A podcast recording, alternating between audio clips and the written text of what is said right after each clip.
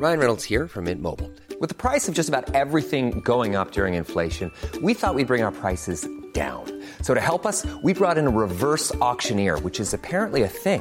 Mint Mobile unlimited premium wireless. Ready to get 30, 30, bit to get 30, bit to get 20, 20, 20, bit to get 20, 20, bit to get 15, 15, 15, 15 just 15 bucks a month. So, Give it a try at mintmobile.com slash switch. $45 upfront for three months plus taxes and fees. Promo for new customers for limited time. Unlimited more than 40 gigabytes per month. Slows. Full terms at mintmobile.com. Le rendez-vous tech est financé par ses auditeurs et non pas par une société tierce ou de la publicité.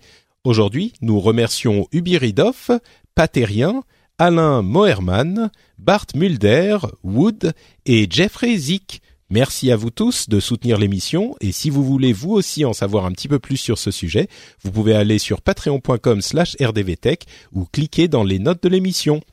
Bonjour à tous et bienvenue sur le Rendez-vous Tech, l'émission qui explore et qui vous résume de manière compréhensible toute l'actualité tech, internet et gadgets.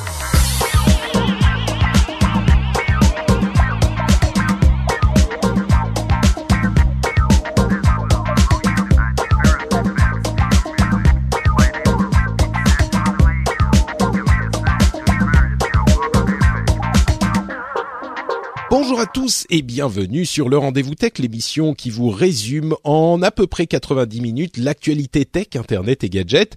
On lit tous les, toutes les news, on lit toutes les analyses, on essaye de comprendre tout ce qui se passe d'important dans le monde de la tech et on vous fait état de ce qu'il faut retenir euh, dans un format, j'espère, amusant, distrayant, qui en plus vous informe. Je suis Patrick Béja et aujourd'hui pour accomplir cette mission euh, compliquée mais euh, vers laquelle nous nous avançons avec beaucoup de courage, je reçois mon ami et collègue Jérôme Kainborg. Comment vas-tu? Jérôme. Bonjour à tous. Eh ben, écoute, ça va. J'aime beaucoup ton presque 90 minutes. J'aime bien ton ta, le, Ma la- prudence. la façon diplomatique de dire, ok, il y a Jérôme dans l'émission. 90 minutes, ça va être un peu dur.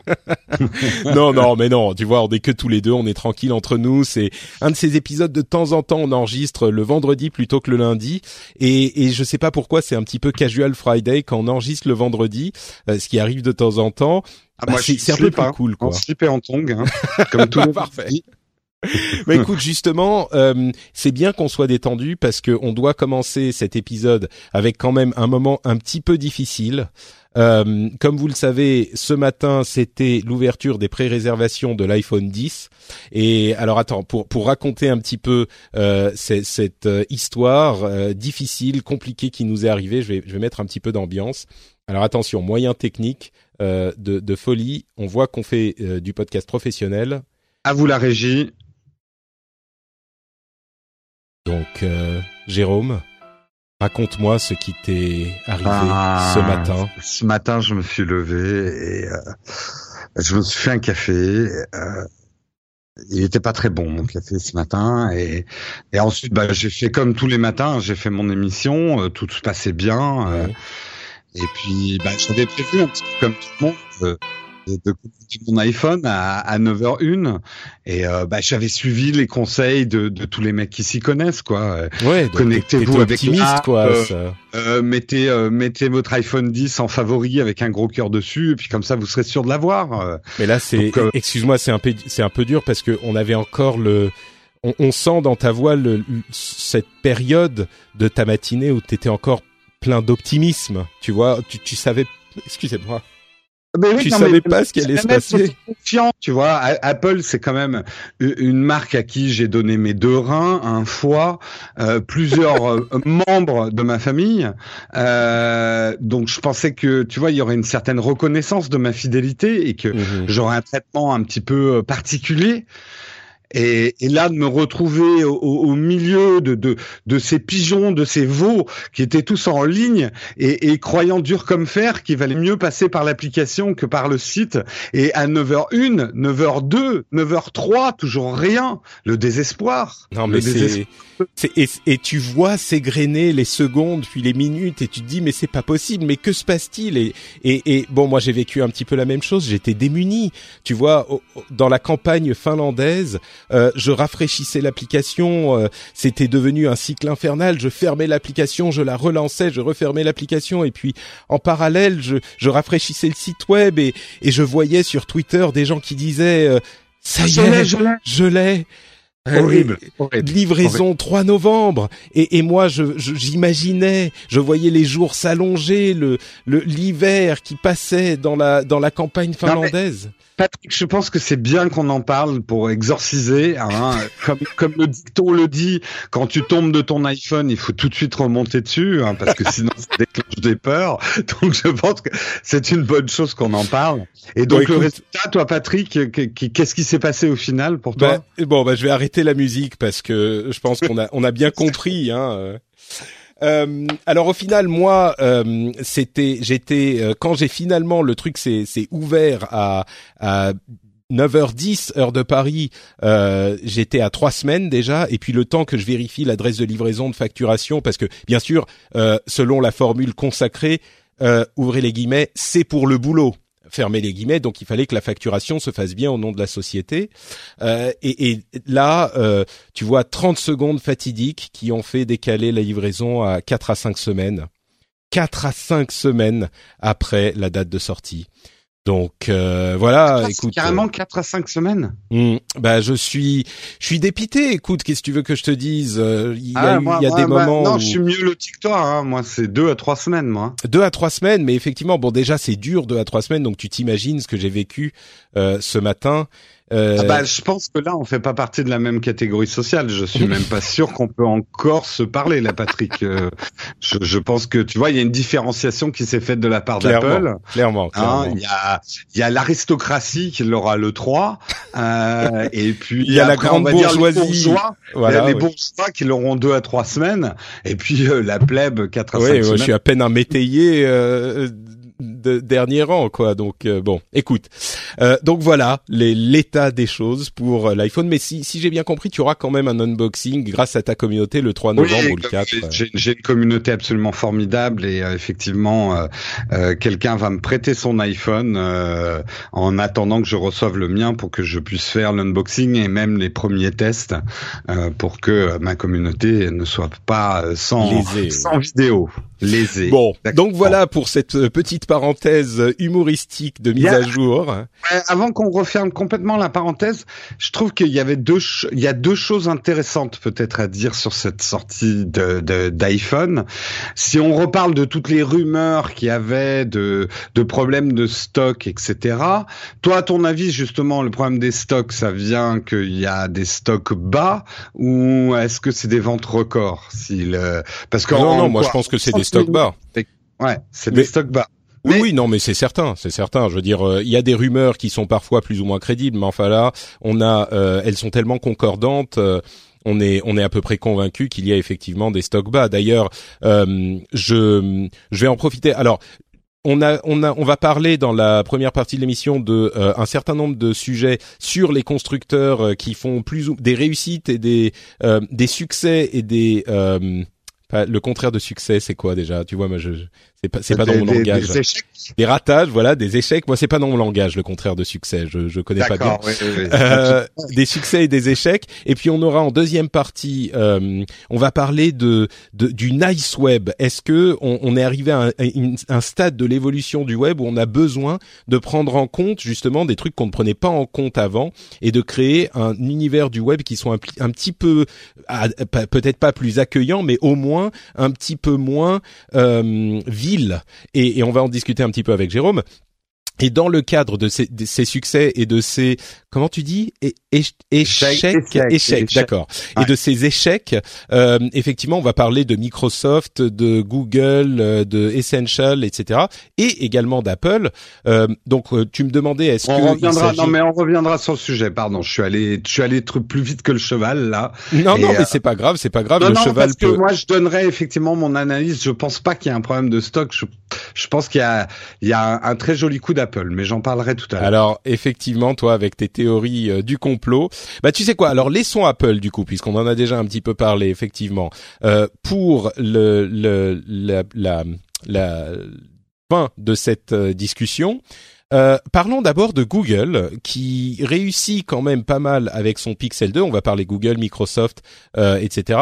Euh, Google qui réussit avec son Pixel 2, même si nous sommes toujours euh, frustrés qu'il n'arrive pas en France, avec le, le, double de précommande par rapport à l'année dernière, avec le Pixel premier du nom, mais et, et d'ailleurs un système on a chip qui s'appelle le Pixel Visual Core, qui sera activé avec des prochaines versions d'Android, qui est déjà sur la bêta à vrai dire qui euh, a été designé par Google. Donc, on a vraiment une puce designée par Google, ce qui est extrêmement important dans la philosophie qu'a Google de son euh, de son matériel. C'est-à-dire que là, il s'implique encore un signe selon lequel il s'implique vraiment dans la conception de l'appareil, euh, pas seulement du logiciel, mais également du matériel. Et ça, c'est extrêmement important.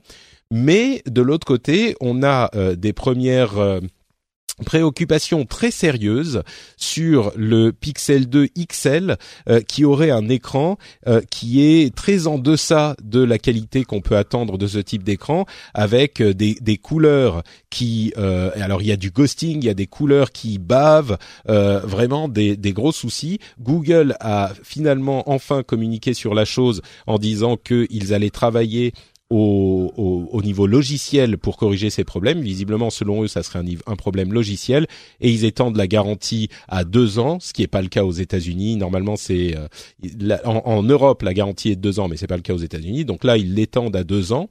Euh, donc ils réagissent bien. On ne sait pas euh, à quel point est étendu ce problème parce que pour le moment c'est surtout les euh, les prix release, les previews des journalistes qui ont noté euh, ce souci, mais ils sont nombreux à l'avoir noté.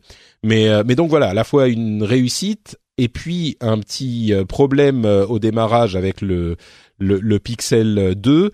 Euh, on n'est pas encore au euh, Color Bleed Gate, il n'a pas encore son hashtag, mais je crois qu'on n'en est pas loin. Maintenant, à savoir si c'est très répandu, on, ne peut pas encore savoir, c'est encore le début. Mais euh, donc un, petit un petit accro quand même au, démarrage pour ce Pixel 2 XL. Ouais, oui, c'est bah, le, le c'est peut-être pas euh, innocent. Enfin, c'est peut-être logique de la part de Google du coup de pas se lancer dans tous les pays. Euh, mine de rien, c'est des c'est des enfants sur ce marché-là. Enfin, ils sont et est-ce qu'ils contrôlent aussi bien la chaîne de fournisseurs, de fabricants euh, On sait les problèmes des dalles OLED, euh, que d'ailleurs on en parlera tout à l'heure avec les iPhones, etc. Euh, c'est LG qui leur fabrique les écrans. Est-ce qu'il y a eu suffisamment de contrôle? Enfin, on ne peut que pour l'instant poser des hypothèses. Mais euh, là où Samsung et Apple ont quand même une sérieuse expérience de l'industrialisation de ces produits-là, euh, Google l'a quand même beaucoup moins. Et c'est vrai que euh, du coup, il est assez normal qu'ils prennent leur temps. Moi, je pense aussi, on en discutait, je crois, sur Twitter avec avec quelqu'un il y a quelques jours. Je pense qu'il y a aussi l'autre côté de la chaîne, qui est les partenariats qu'ils doivent euh, nouer avec les distributeurs dans les différents pays européens, par exemple. Là, on n'est vraiment plus dans la configuration Nexus où ils distribuent un produit qui est vraiment fabriqué par quelqu'un d'autre, même s'il est assemblé par quelqu'un d'autre. On sent qu'ils veulent eux en faire le plus possible. Donc c'est tout bête, hein, mais le fait d'avoir des commerciaux qui vont parler, dans le cas de la France, à euh, Orange, SFR, euh, qui, qui parlent au, à la grande distribution, qui parlent ce genre de choses, c'est pas facile à faire. Ça se fait pas en deux minutes. C'est un réseau qu'il faut établir et à mon sens, c'est ce genre de choses qui euh, qui ralentissent l'arrivée dans nos contrées, quoi. Si d'ailleurs on lisait entre les lignes des, euh, des news tech, euh, on a appris il y a une ou deux semaines que Google France allait doubler sa surface de bureau et allait embaucher pas mal de monde. Euh, à mon avis, euh, voilà, on peut imaginer. En tout cas, d'une manière générale, c'est l'arrivée du hardware Google, ouais. Hmm. Et qu'il faut effectivement une force de vente. Euh, tu peux pas te lancer dans un pays. Euh, on a vu des marques comme euh, comme euh, Xiaomi ou, ou d'autres qui se sont pas lancées à l'international tout de suite parce qu'il vous faut une force de vente dans tous les pays quand même. Ça. on peut toujours mettre ça en vente sur le site et puis l'envoyer, mais du coup c'est pas c'est pas fait hyper sérieusement dans ce sens que bah, on oui, voit il y a des problèmes gens que ça a engendré pour OnePlus ce bah, type de commercialisation. Ouais. Hmm. D'une part, et puis ensuite euh, le truc c'est que c'est pas en vendant sur un site web à quelques geeks qui vont aller s'y intéresser que euh, vous allez avoir une présence significative. Il faut être présent dans les magasins, il faut être présent avec les opérateurs, il faut être présent dans les grandes surfaces, enfin ce genre de truc. Mais euh, voilà, c'est c'est une chose qui se prend pas à la légère. Il, faut quand même réaliser, je sais que c'est toujours choquant pour ton audience ou la mienne, que nous on représente pas quelque chose de très important pour le marché des smartphones. C'est-à-dire les smartphones qu'on préfère ou qu'on achète. Alors oui, on est force de recommandation, mais en termes de vente pure, on représente pas grand chose et pas quelque chose de très important. Tu veux dire nous les les les vrais geeks les, qui s'y autant quoi. Voilà, les technophiles.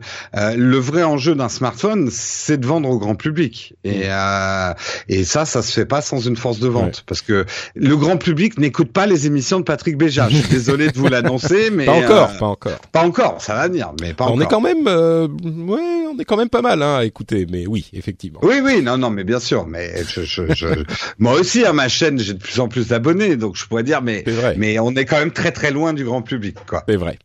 Hmm. Euh, Microsoft a annoncé la fin de la fabrication du Kinect. Euh, vous vous souvenez de l'accessoire pour la Xbox 360 qui avait connu un certain succès à l'époque et dont la technologie était particulièrement innovante. Euh, ils en ont vendu 35 euh, millions d'unités depuis 2010 et maintenant ils ont officiellement arrêté sa fin. Euh, évidemment, les, les fans de jeux se souviendront de l'annonce assez catastrophique pour la Xbox One du fait qu'elle était, elle ne pouvait pas fonctionner sans le Kinect. Ils voulaient vraiment faire un gros push pour mm. Cette technologie et en faire le facteur différenciant par rapport à la console de Sony. Il y avait aussi des vues sur le monde du PC et malheureusement donc pour tout un tas de raisons sur lesquelles on reviendra pas, ça s'est pas bien passé. Mais je pense que Microsoft peut quand même se consoler un petit peu en se disant que d'une certaine manière toutes les technologies et les idées qu'ils avaient introduits avec Kinect, ben finalement se retrouvent aujourd'hui dans le monde de la technologie puisqu'on a d'une part les assistants euh, intelligents et les enceintes, les enceintes intelligentes comme Alexa, enfin le Amazon Echo, Google Home, etc., euh, bah, qui finalement reprennent une partie de ce Kinect qui est euh, l'écoute permanente et la réaction aux instructions. Et de l'autre côté, bah, l'iPhone 10, lui encore, qui reprend la technologie vraiment Kinect le, de, de, de projection de points pour mapper des, des, des surfaces en 3D. Euh, et qui du coup représente les deux euh, piliers de la technologie Kinect. Et même si lui disparaît, bah, les technologies sont encore là. Euh, D'autres choses rapidement donc de chez Microsoft, il y a des nouvelles versions du Surface Book, le Surface Book 2 euh, avec une version 17 pouces et euh, des processeurs Nvidia dans certaines options. Euh, donc une, une, belle machine un petit peu plus fine que le premier Surface Book. Si vous étiez client de cet appareil, en voilà une version encore plus aboutie les, la mise à jour euh, Windows 10 Fall Creator Update euh, qui est arrivée. Si vous savez pas ce qu'elle inclut, en gros, il y a les euh, fichiers OneDrive on demand, c'est-à-dire qui sont pas forcément stockés sur votre appareil, mais vous pouvez choisir ceux qui sont stockés ou pas et ils peuvent les, il peut télécharger les fichiers qui sont les plus utilisés et vous donner accès aux fichiers que vous accédez moins souvent quand vous en avez besoin. Il y a le fameux, la fameuse app Qui réunit en fait tous vos contacts avec euh, toutes les toutes les informations sur eux qui étaient euh, qui avaient l'air intéressantes. Et puis le support des euh, casques de réalité mixte. Donc voilà ce qui se passe dans la Fall Creators Update. Et enfin le le morceau le plus intéressant, je pense, la partie sur le projet Andromeda, sur lequel euh, notre ami Kassim Ketfi a fait un petit papier sur Numérama en résumant un petit peu tout ce qu'on en sait ou tout ce qu'on pense en savoir. Alors je vais vous résumer ça. En gros, c'est euh, vous vous souvenez du courrier, du Microsoft Courrier qui était cet mmh. appareil qui avait deux écrans qui se refermaient comme un livre en fait. Et qui nous a tellement fait rêver quand même à l'époque. C'est ça. Et eh ben l'idée, ça serait d'avoir en fait un ordinateur sous Windows 10 qui ressemblerait un petit peu à un courrier plus compact avec un écran qui ferait euh, le, le, le, le, tour de euh, la bordure, enfin de la jointure, euh, et qui pourrait donc se plier dans tous les sens et qui en plus pourrait passer des coups de téléphone et qui pourrait peut-être euh, lancer des, euh, applications Android par exemple. Et qui donc aurait le l'avantage de tous les appareils, c'est-à-dire la portabilité du téléphone, mais également la possibilité de euh, faire tourner les Windows 10, mais Windows 10 tout court. On sait que Windows 10 va être compatible ARM, donc les processeurs plutôt mobiles, très bientôt. Et, donc, ça serait un mini micro ordinateur portable qui peut aussi euh, passer des coups de téléphone, mais qui a, cet écran innovant. Euh, pour qui, qui en fait en fait un truc utilisable dans tous ces contextes et qu'on bien sûr qu'on peut euh, brancher sur un écran et un clavier comme c'était le cas de certains téléphones Windows mobile qui ont désormais été abandonnés. On pense à une sortie en 2018. Donc euh, voilà, c'est un projet quand même euh, intéressant. Je ne sais pas s'ils vont taper juste, mais en tout cas, ils continuent à essayer. C'est en fait un smartphone qui est pas vraiment un smartphone, c'est juste un, un tout petit portable qui peut aussi passer des coups de téléphone. Donc, est-ce que c'est un smartphone? On ne sait pas vraiment. Mais finalement, il y a tout dans un. Ils vont nous refaire le coup euh, marketing. Non, ce n'est pas de la réalité augmentée. C'est du mixte. c'est de la réalité mixte. En gros, ce n'est pas un téléphone. Bon, oui, il permet de passer des appels, mais c'est pas un téléphone. Non, bah, mais non, mais euh, je, je, je, comprends, mais ça me fait sourire parce que c'est quand même parce que s'ils se viandent une deuxième fois, et, on pourra pas écrire ah euh, Microsoft se plante une deuxième fois sur les téléphones. Ben non, c'est pas des téléphones mobiles là qu'on avait non, fait. mais je crois que je crois que la différence, mais, oui. la grosse différence, c'est que c'est pas un téléphone dans le sens où c'est juste Windows 10. Tu vois, c'est Windows 10, il tourne sous Windows oui, 10, voilà. et puis voilà, et il n'y a bah, pas de. Ça, quand même, quel progrès, parce que c'était un tel merdier Windows avec leur version RT, leur version mobile, mm. euh, etc. Euh, là, oui. Après, c'est pas non plus un Windows 10 complet qu'ils mettent dessus. Bah si si, enfin on sait pas, mais mm. l'idée ça serait d'avoir Windows 10 tout court. Tu sais euh, Windows 10 compatible ARM, tu mets euh, Windows 10 sur un processeur ARM et puis voilà, c'est ça tourne. Euh, on se on, on, mentionne à peu près à chaque nouvelle sortie de téléphone à quel point les processeurs sont puissants et sont aussi puissants sur les benchmarks qu'un processeur d'ordinateur euh, portable. Je suis quand même très sceptique parce hmm. qu'aujourd'hui, des trucs comme la Surface, on est encore obligé de mettre des ventilos dedans pour que Windows tourne sur une tablette. Donc un truc. Je crois que les derniers ont pas de ont pas de ventilo justement. C'est du. Ah, c'est du passif, ouais, peut-être les derniers. Ouais, ouais. Non, mais tu vois ce que je veux dire. Et puis surtout, euh, surtout, excuse-moi, les surfaces tournent sur des processeurs Intel, dont on sait bien que la différence principale avec les ARM, euh, c'est la mm. dissipation thermique justement. Les ARM consomment beaucoup moins et dissipent euh, un petit peu mieux. Donc tu vois, c'est il y a quand même beaucoup de, de facteurs qui se regroupent pour laisser penser qu'un tel produit est techniquement possible euh, au niveau du matériel comme au niveau du logiciel. Maintenant, la question c'est est-ce que c'est un produit dont on veut, dont on a besoin? Ça, c'est une autre question. Bah moi je pense que oui. Euh, moi je l'ai suffisamment dit sur l'iPad. Aujourd'hui il y a une nouvelle voie euh, de l'informatique pour des objets qui ne sont pas des ordinateurs, euh, qui ne sont pas des smartphones, qui permettent de faire de la bureautique euh, relativement. Enfin, euh, moi, mon grand truc, c'est de dire voilà, tout le monde n'a plus besoin d'un ordinateur, mais tout le monde a besoin de l'informatique. Donc, qu'est-ce qu'on leur donne comme objet pour travailler finalement, pour faire des choses? Le smartphone, on fait déjà beaucoup de choses dessus, mais il y a les limites quand même du, du, du, du système. Tu vas pas faire toute ta paperasse et tous tes mails sur ton smartphone. Donc oui, il y a la place pour un objet euh, et que ça soit entre l'iPad Pro, que ça soit le Note 8 de Samsung, c'est des objets qui s'approchent de ça. Donc j'y crois assez à leur form factor d'un smartphone plié en deux qui devient une tablette en fait. Hmm. Peut-être. Hmm. Bon, c'est vrai que c'est un fantasme euh, qu'on a depuis longtemps. À voir si Microsoft réussirait à euh, le concrétiser. Euh, on continue avec cette euh, euh, partie que j'ai appelée la tectonique du, du hardware, ou grandeur et, et, décadence de du, mobile, euh, avec la production de l'iPhone 8 qui aurait été réduite très prématurément par Apple suite à des ventes assez décevantes, euh, dont certains analystes pensent que euh, elle serait de 16% des euh, appareils vendus dans le euh, trimestre de tous les appareils seraient des iPhone 8 ou des iPhone 8 Plus contre 43% pour l'iPhone 7 et l'iPhone 7 Plus. Donc on voit effectivement une chute vertigineuse. Euh, et du coup, on en vient à la question de l'iPhone 10. Euh, à mon sens, euh, il y a clairement des ventes très décevantes de l'iPhone 8 et de l'iPhone 8 Plus parce que beaucoup plus de gens que prévu attendent l'iPhone 10. Je pense qu'il n'est pas impossible que les gens qui euh, finalement n'ont pas réussi à avoir ou ne, ne veulent pas s'emmerder à essayer d'avoir un iPhone 10 se reportent finalement sur l'iPhone 8 qui est finalement euh, presque, euh, enfin vraiment aussi bon que l'iPhone 10 sur de, la plupart des points importants, voire même sur tous les points importants.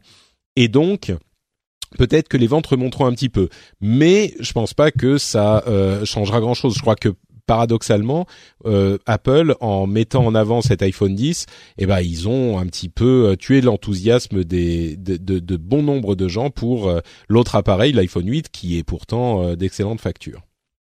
Bah, je suis pas tout à fait d'accord avec ton analyse.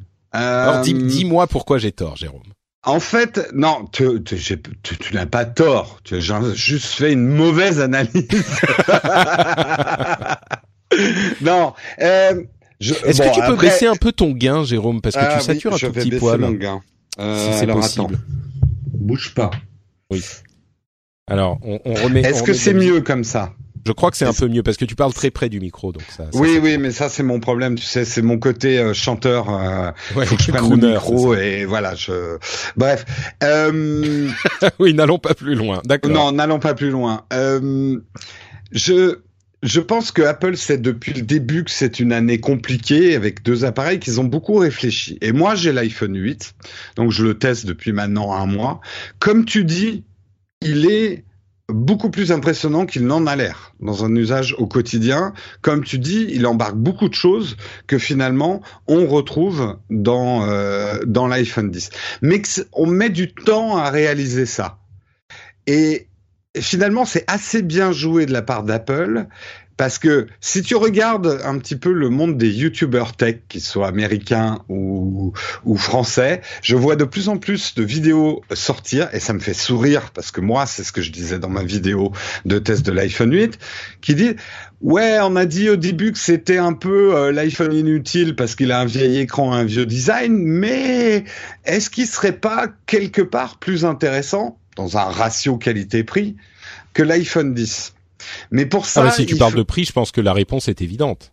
Oui, mais tu sais, ces messages-là, ils prennent du temps à, hmm. à, expliquer. Tu peux, tu vas pas faire une campagne de com en disant l'iPhone 8 presque aussi bien que le 10 et beaucoup moins cher. tu vois, euh, tu, tu, tu, tu, peux pas résumer ça. Euh, euh donc ça serait pas mal, j'avoue quand même. Ça serait, ça serait couillu de la part d'Apple presque aussi bien que le 10, mais deux points de moins. Ouais, c'est ça. c'est un peu ça.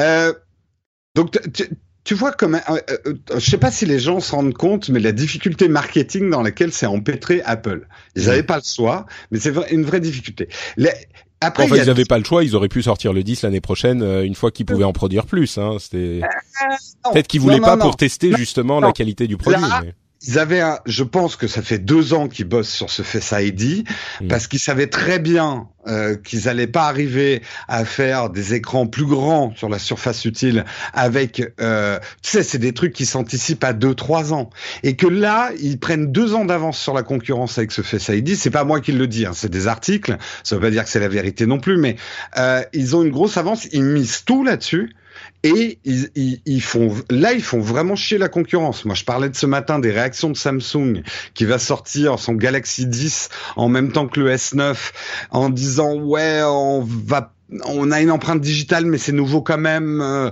tu vois, Samsung, lui, il a tout investi sur l'empreinte digitale sous l'écran. Apple, ils ont abandonné le projet. C'est je pense que Apple joue gros. Comme ils ont l'habitude de faire, il y, a, un côté bluff. Ils sont très contents de mettre dans l'embarras la concurrence. Et il y a deux choses intéressantes que j'ai analysées ces deux derniers jours sur les problèmes de stock. Est-ce qu'ils allaient baisser la qualité du Face ID, etc. Et sur une interview que Tim Cook a donnée à Chicago, je crois il y a deux jours. Euh, en parlant des stocks, moi, il y a une chose que je pense depuis le début, et ce qui s'est passé ce matin me le confirme. Apple est très très soucieux de son image en ce moment. Ils l'ont toujours été, mais encore plus en ce moment.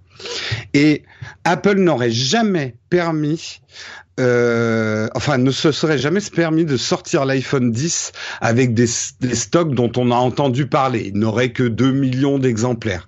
Oh non, on n'est pas à 2 millions quand même, on est à plus que ça moi, euh, il faut, faut bien comprendre que si il y a vraiment un problème de stock et que, on va dire aujourd'hui, là, à midi, les livraisons sont déjà en janvier 2018, comme le pronostiquaient certains, euh, ça veut dire un marché noir qui va exploser qui va donner une réputation à Apple, mais dégueulasse, et ça, ils en veulent pas. Pourquoi je dis qu'ils sont aussi soucieux? Souviens-toi, ça fait deux ou trois générations maintenant d'iPhone qui font tout pour pas qu'il y ait des queues devant les magasins. Alors tu vas me dire, là, cette année, ils l'encouragent. Mais justement, cette année, ils veulent, là, ils veulent d'énormes queues devant les magasins.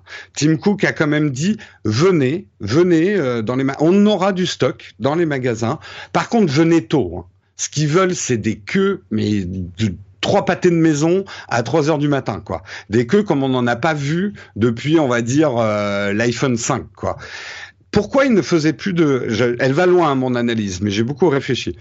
Euh, pourquoi ils veulent plus de queue devant les Apple Store? C'est parce que je sais pas si tu as vécu, moi je l'ai vécu pour le 6S parce que j'étais obligé d'aller faire la queue.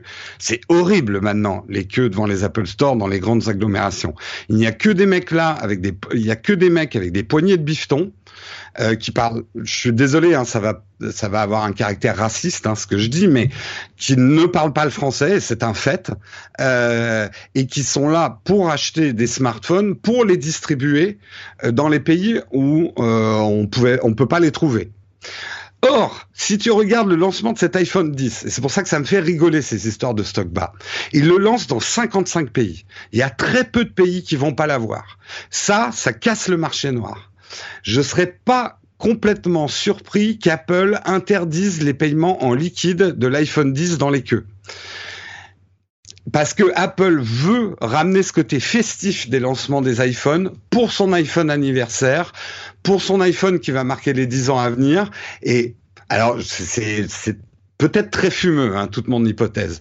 Mais je serais, je, je, je serais Non, mais tu penses qu'ils ont les stocks, c'est ça ton, ton ah, idée? ah, qu'ils ont les stocks. Moi, je pense qu'ils ont les stocks. Apple ne prend, Apple aurait préféré dire, écoutez, on va le lancer en 2018, que de risquer du marché noir. Hmm.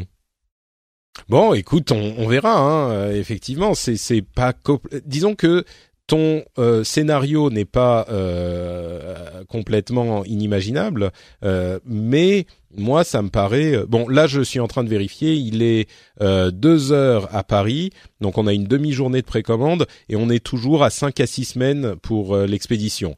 Donc, oui, je ne sais pas, si ça monte parfois plus loin, mais et attention quand ils annoncent cinq à six semaines, moi ça m'est arrivé avec deux iPhones. Après ils réduisent, ils réduisent parfois les délais. Mmh. Euh, euh, moi, franchement, après, bah, écoute, on verra, c'est une... comme ça. Tu te lances pas dans 55 pays en même temps si tu as des problèmes de stock. Hmm. C'est c'est ça serait fou et c'est le bad buzz. Tu sais, il y a deux trucs, on le dit souvent, il y a deux trucs qui tuent une entreprise. C'est euh, produire pas assez et produire trop. Euh, euh, pas assez parce que oui, si mais là, enfin, tu donc tu crois pas, tu crois pas. Il y a quand même, euh, excuse-moi Jérôme, mais on a quand même euh, plus que des rumeurs sur les difficultés qu'ils ont à produire ce capteur. on a vraiment un niveau de de, de, de leaks qui sont concordants. Euh, on a toutes les confirmations selon lesquelles effectivement ce capteur, l'une des parties du capteur est difficile à produire et que donc ça contraint la production euh, d'une manière significative, qu'ils ne peuvent pas en produire autant qu'ils voudraient. Ça, t'y crois pas Ouais, concordant ou orchestré, parce que oh dans les derniers... c'est la théorie du complot là. c'est possible, hein, c'est possible. Dans les derniers leaks euh, mm. qui, qui a eu, il y a des gens de chez Apple qui ont dit oui, on a eu des problèmes, mais maintenant on n'en a pas. Donc, mm. il y aura du stock à Noël. Bah, moi, ça me fait quand même penser à, je vous fais monter la pression, mais grave. Oh, ça va être super dur de l'avoir. Vous l'aurez pas avant mi 2018. Il y a des articles qui disaient ça quand même. Mmh. Euh, vous l'aurez pas avant mi 2018 parce qu'ils savaient bien sûr qu'ils auraient un problème pour. Euh, tu peux pas vendre un smartphone à tout le monde le même jour, quoi. C'est impossible. Euh, donc ils savaient qu'il y avoir des tensions. Et finalement, les gens vont être soulagés de se dire, ah, je vais quand même l'avoir en 2018. Tu vois ce que je veux dire? C'est Ouais, ouais ou même ou fin 2017. Bon, écoute, ouais. c'est possible, c'est possible. Euh, je dis pas que c'est totalement euh, que c'est totalement invraisemblable. Euh, là où je mettrais un tout petit, un, un tout petit, euh, comment dire, une toute petite précision, c'est que certaines personnes vont entendre ça et se dire ah bah oui bien sûr c'est comme d'habitude, euh, on organise une pénurie. Et c'est pas du tout la même chose. Et à chaque fois qu'on parle de pénurie organisée, c'est je me je m'inscris en faux euh, contre ces cette idée parce que pour moi il est euh, l'idée qu'un à moins qu'on soit vraiment dans le dans le luxe mais le vrai luxe type euh, diamant bijouterie euh, machin l'idée qu'un constructeur va, ne va pas vendre un produit à des gens qui le veulent est complètement inepte en l'occurrence, c'est pas de la pénurie organisée, c'est des rumeurs de pénurie qui seraient orchestrées de manière à créer une demande qui permettrait d'écouler beaucoup d'appareils. C'est ça bah, ta, ta thèse. Peut-être, peut-être. Il y a ça et le fait que Apple sait très bien qu'il peut pas euh, produire euh, assez de smartphones au lancement. Au lancement, c'est impossible. Aucun industriel peut arriver à faire ça. Euh... Non, mais enfin, ils y arrivent, ils y arrivaient pour les iPhone 7, les iPhone 6. Ils étaient quand même arrivés à un niveau où c'était pas super difficile d'avoir ton, ton iPhone la semaine du lancement. Je suis désolé, là encore, euh, la quantité de produits mis sur le marché euh, ces derniers temps, euh, disons que, à mon sens, il ne fait aucun doute qu'il y aura, qu'il y a beaucoup plus d'iPhone en général qu'il n'y aura d'iPhone 10 cette année. Tu vois, cette année, ils auront, euh, je sais pas, la moitié ou le, le, tiers euh, des quantités. Alors oui, c'est un iPhone plus cher, mais je crois que c'est contraint par la les difficultés de production. Toi, tu ouais, dis je... le contraire. Écoute, on non, verra. Je, hein. je, je pense pas 100% le contraire. Je pense que c'est un smartphone qui est difficile à produire, qui est compliqué, euh, ou sur lesquels leurs marges sont réduites. Et je pense qu'ils espèrent aussi quand même un effet de rebond vers l'iPhone 8, tout en sachant très bien que l'iPhone 8 ne commencera vraiment à se vendre qu'avec la sortie de l'iPhone 10. C'est un paradoxe, mmh. mais enfin, c'est ce que je disais tout à l'heure. Oui, il y a des gens ouais, qui vont ouais. se reporter dessus. Bon, écoute, théorie intéressante en tout cas. Euh, on verra si les auditeurs euh, réagissent. Je vais te faire pourrir. non, non, mais c'est pas impossible. théorie du complot. non, mais je pense que c'est pas totalement impossible qu'ils aient effectivement, euh, ils, ils, se, ils, tu vois, il y a euh, Tim Cook qui gère les les les flux de production et le merde comment s'appelle la logistique autant qu'il peut, et puis ensuite il va voir ces gens de, de la com et du marketing et il leur dit bon alors voilà dans quelle situation on est, qu'est-ce que vous pensez qu'on peut faire? Et euh, la com ensuite s'en saisit et euh, peut-être organise des ligues des machins pour maximiser les effets euh, dans le public ça c'est ça c'est à mon sens un comment dire un compromis euh, qu'on pourrait faire tous les deux où je pourrais dire oui effectivement là ça me paraît crédible quoi. Mm. bon on verra mm. Parlons un petit peu d'Essential, vous savez le, le euh, téléphone de Andy Rubin qui en plus maintenant se fait euh, euh, traîner devant la justice par Tony Fadell, enfin par la c'est les genre euh, Android versus Android et versus euh, les anciens d'iPhone etc. Enfin c'est terrible. Mais Android donc le, le Essential a perdu 200 dollars de prix il coûte désormais 499 dollars au lieu de 699, à peine euh, deux mois après son lancement, lancement qui lui-même a été retardé parce qu'il était difficile. Euh, les opinions que j'ai entendues sur cet appareil, c'est que à 700 dollars, c'était quand même, ça faisait cher. Euh, par contre, à 500, c'est quand même une bonne affaire. Donc euh, voilà. Mais c'est intéressant de voir que Andy Rubin a des, difficultés à vendre son appareil. Bah, je pense que là, on est typiquement dans un problème de prix. Tu vends un truc qui s'appelle Essential et tu le vends à des prix pas de haut de gamme, mais euh, qui va flirter avec ce qu'on appelle maintenant le haut de gamme dans les smartphones. Euh, tu as un problème de positionnement marketing. Euh, si tu le vends à 500 dollars, c'est déjà plus cohérent de ne mettre que l'essentiel dedans, tu vois. Il mmh. y a un moment où quand tu as baptisé ton téléphone essentiel, faut pas vendre du superflu, quoi. Pas mal, effectivement. Ouais. Euh, certains penseront peut-être à la réduction du prix de l'iPhone il y a quelques années, enfin à son lancement, qui avait lui aussi été euh, réduit de 200 dollars. Euh, bon, je pense que c'est pas exactement le même contexte. Non, et euh, Steve, enfin parce que Steve Jobs, c'était pas son coup d'essai sur ce, ce qu'il avait, ce qui s'était passé sur le Mac aussi. Steve Jobs avait quand même la main lourde sur la marge, hein, mm. généralement au lancement des produits. Donc euh, et il est, voilà, il avait il a toujours eu une très haute opinion de ses produits quand même. Parfois un petit peu trop haute par rapport au, prix qu'il mettait dessus. Quoi. Ouais. Je sais pas si ça a beaucoup changé, mais.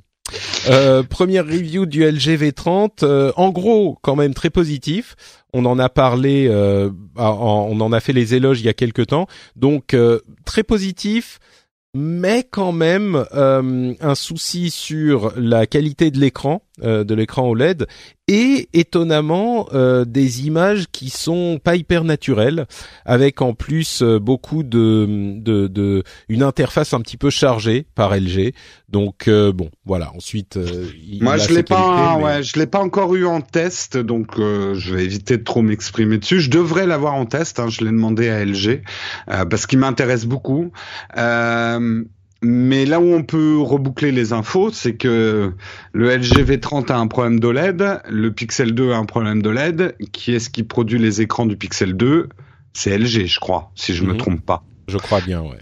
Donc, euh, je enfin, pense qui produit les écrans Non, LG ils produisent pas d'écran. Si si je ne m'abuse, sais, il y a genre trois. Si, sûr? justement. Ils les achètent pas à Samsung ou à Toshiba ils sont, Non, ils sont en... Enfin, si je me trompe pas, je crois que LG est justement en bataille avec Samsung pour décrocher les prochains contrats de chez Apple euh, au niveau des écrans OLED. Hmm, D'accord, ok. Bah, Donc, à mon avis, il y a un mec de chez Samsung qui allait saboter les, usines de production OLED pour pas se faire rafler les contrats Apple par LG et du coup Hein, cerise sur le gâteau, il s'aborde le lancement du Pixel 2. Ah, bien joué, bravo Samsung. Euh, Snap, Snapchat a aussi des, des petits stocks de euh, Spectacle. Je ne sais pas si vous vous souvenez de ces lunettes euh, qui avaient une caméra intégrée et qui pouvaient filmer des petits moments de vie pour les mettre sur Snapchat. Eh bien, il semblerait, bon, ils en ont vendu 150 000 et ils auraient des euh, centaines de milliers de Spectacles qui restent dans leurs entrepôts, bon, en, en pièces détachées.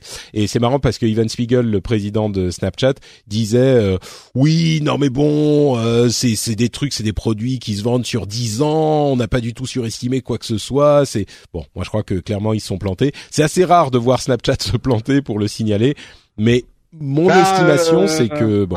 Non. Là, pour le coup, je me suis complètement euh, planté sur mon pronostic. Euh, moi, je. Je te rassure, c'est pas la première fois, Jérôme. Hein. Je sais, je sais, mais écoute, je l'admets, je l'admets. Hein, moi, j'avais dit, mais non, Snap, se lance pas tout de suite à deux pieds joints dans le hardware. C'est un galop d'essai. Ils font un truc euh, hyper euh, hipster euh, vendu que dans des distributeurs qui déplacent de ville en ville. C'est pas un produit qu'ils ont stocké pour un mass market quoi. C'est un c'est mmh. un produit de niche et limite fabriqué à l'unité quoi. Tu vois, je, je pensais et enfin la manière qu'ils ont eu de le commercialiser je suis désolé, s'ils ont un entrepôt plein de spectacles, c'est leur problème là. Parce que tu lances pas un produit en faisant monter la hype, en le vendant que dans quelques points du monde, en pensant que derrière tu vas le refourguer au grand public. Alors oui, peut-être à 20 euros sur Amazon. Ça va peut-être se terminer comme ça, les, les spectacles. Mhm. Mais euh, mais voilà. je crois qu'effectivement, il y a eu une, euh, mauvaise estimation des choses. Et bon, on verra euh, si l'avenir donne raison à Evan Spiegel qui dit non, non, c'est sur 10 ans, il y a machin, il faut le temps que les gens s'habituent. Bah, Moi, je crois qu'il se rattrape aux branches. Mais... Euh, il se rattrape aux branches parce que quand il réfléchit, le produit n'est plus du tout cohérent avec l'orientation de Snap. Mhm. Euh, Snap se dirige vers la réalité augmentée à fond. Ils ont sorti là aujourd'hui euh, euh, une expérience de, de, réalité augmentée autour de Stranger Things. Euh, des lunettes qui ne permettent pas la réalité augmentée, on a envie de dire oh, putain c'est c'est saut 2016 quoi. Euh, voilà. Bon, ouais, c'est pas c'était pas mm. exactement le même produit, mais oui, je comprends ce que tu veux dire. ce que je veux dire, c'est qu'aujourd'hui, il correspond pas au positionnement que veut avoir Snap. Mm.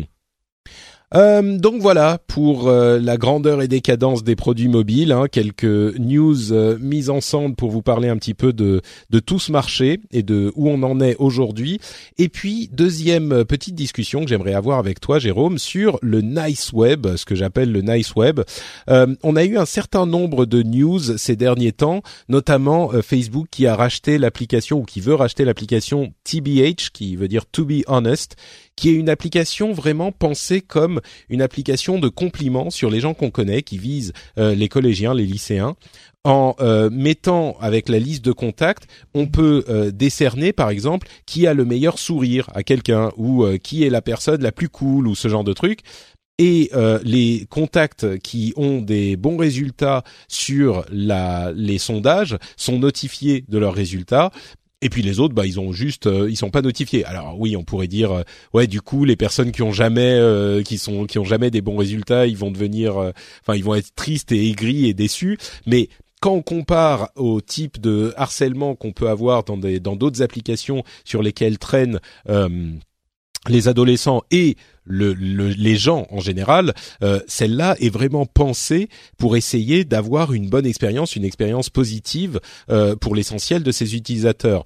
On a aussi euh, Facebook qui fait un test sur une manipulation de son de son flux de news qui met la, la, le, la focalisation sur les histoires de vos amis, les sujets de vos amis, et pas sur les sujets des pages que vous suivez. Donc là encore, euh, Facebook restreint l'influence des, des, pages, des pages, plutôt que des celles des contacts euh, physiques, vrais, réels que vous connaissez.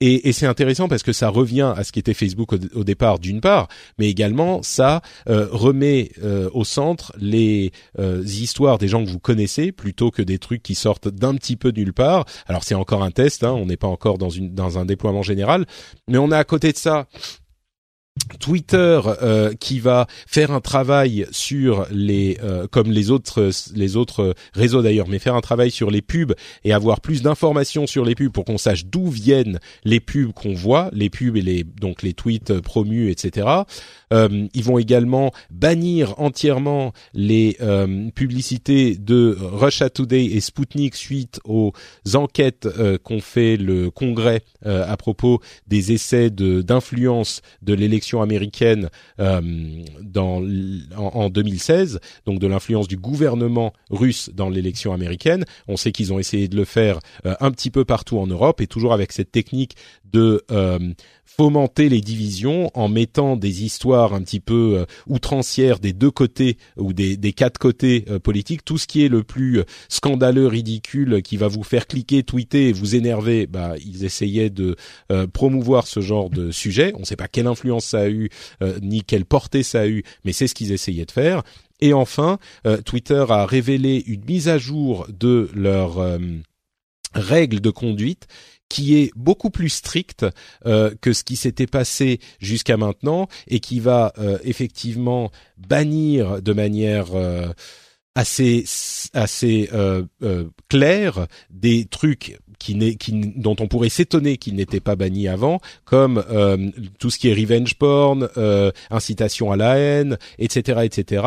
Et la réaction qu'on peut avoir, c'est de se dire ah oui, mais comment est-ce que euh, c'était pas dans leurs règles qu'on n'avait pas le droit de faire ça euh, jusqu'à maintenant? C'est scandaleux. Mais souvenons-nous que euh, Twitter, j'écoutais This Week in Tech, un podcast populaire américain cette semaine. D'ailleurs, je, je, devrais participer au prochain. Si vous êtes réveillé dimanche pendant la nuit, vous pouvez m'écouter ou l'écouter ensuite. Euh, This Week in Tech et il disait, il, Léo Laporte parlait du fait que euh, il faut pas oublier qu'il y a eu le printemps arabe.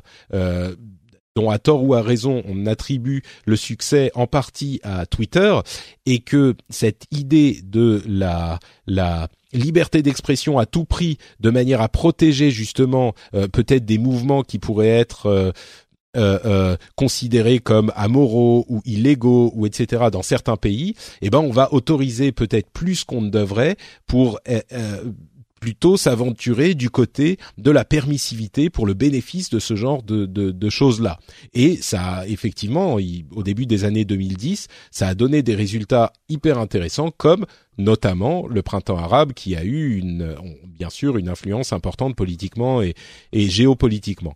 Euh, donc, une fois tout cela dit, euh, moi, la question que j'aimerais euh, nous poser à nous tous, et, Jérôme, on va essayer d'en discuter maintenant, c'est est-ce qu'on arrive à un stade de euh, l'âge du web où j'en parle de temps en temps, j'ai l'impression qu'on change d'image du web où on était absolument pour la liberté à tout prix il y a encore quelques années et l'année 2016 avec euh, ce qui s'est passé politiquement a été une sorte de moment de prise de conscience et je dis politiquement et aussi socialement parce que on avait vraiment des divisions dans la société qui étaient attisées par nos communications sur le web et donc, on se disait jusqu'à maintenant, bah oui, liberté à tout prix, le rêve de l'Internet, c'est qu'on peut dire tout ce qu'on veut et que tout le monde est, est, libre de s'exprimer.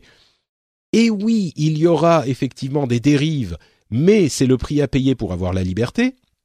À une situation aujourd'hui où on se dit, euh, peut-être que finalement ce prix à payer est commencé, et commence à devenir trop élevé. Et du coup, euh, est-ce qu'on n'est pas en train de passer d'une situation où on se disait, ben les trolls, euh, les commentaires négatifs, le harcèlement, c'est un petit peu la réalité du web et on n'y peut rien en fait. C'est, c'est, on, on, parle souvent des commentaires dans les blogs, les commentaires sur YouTube, le harcèlement sur Twitter. C'est un peu, euh, bah oui, c'est horrible, mais bon, qu'est-ce que tu veux faire, quoi? Les gens, quand ils sont anonymes, c'est comme ça qu'ils se comportent, et voilà. Donc, est-ce qu'on est en train de passer à ce type de vision? Peut-être à une vision où on se dit, euh, bah oui, mais c'est pas une fatalité oui, peut-être qu'il faut euh, utiliser le, marteau de ban de manière un petit peu euh, plus euh, fréquente. Et oui, peut-être qu'on va faire des erreurs en, mettant en, en devant, en étant obligé de faire taire des gens qui ne le mériteraient pas. Mais si c'est pour civiliser un petit peu, et je suis très conscient du terme historique, de la portée du terme historique entre civilisation et barbarisme, j'en suis très conscient, mais je veux dire, pour civiliser un petit peu le web, de manière à ce que ça soit pas cette fausse sceptique permanente où euh, bah oui c'est comme ça et si on veut euh, aller y patauger bah on va être éclaboussé par, par de la merde quoi qu'il arrive. Et donc est-ce que la tech n'est pas en train de le monde de la tech, l'industrie de la tech, les commentateurs, les développeurs. On a vu d'ailleurs des développeurs euh, de Facebook, certains qui ont dit voilà nous sommes ceux qui avons inventé le bouton like et maintenant on, on, on regrette ce qu'on a fait parce que on a perverti le monde et on veut plus utiliser le net. Enfin c'était un petit peu plein d'hyperbole, mais tout de même mais plutôt se dire est-ce que dans notre développement d'internet, dans notre conception du net des apps, on va pas essayer d'intégrer l'idée que euh, il faut mettre un peu, faut faire attention à l'expérience euh, de l'utilisateur, pas juste avec l'interface, mais aussi s'assurer, peut-être comme l'application To Be Honest, euh, TBH, où on fait attention à ce qu'il n'y ait pas trop de trucs négatifs, se dire il faut que cette euh, partie de notre réflexion soit inclue dans notre développement et qu'on se dise c'est trop la merde quoi. Il faut faire quelque chose et réfléchir à comment développer un produit qui euh, non pas qui laisse le le le no man, enfin pas le no man's land mais la liberté totale, l'anarchie totale, mais qui soit peut-être un petit peu dirigé, même si ça veut dire que bah forcément on est un petit peu dirigé avec ce que ça implique. Donc euh, moi, c'est une réflexion qui, n'a pas encore de conclusion. Je suis vraiment, euh, mais c'est une réflexion nouvelle que j'avais pas du tout il y a quelques années, où je me disais, bah oui, Internet, c'est comme ça.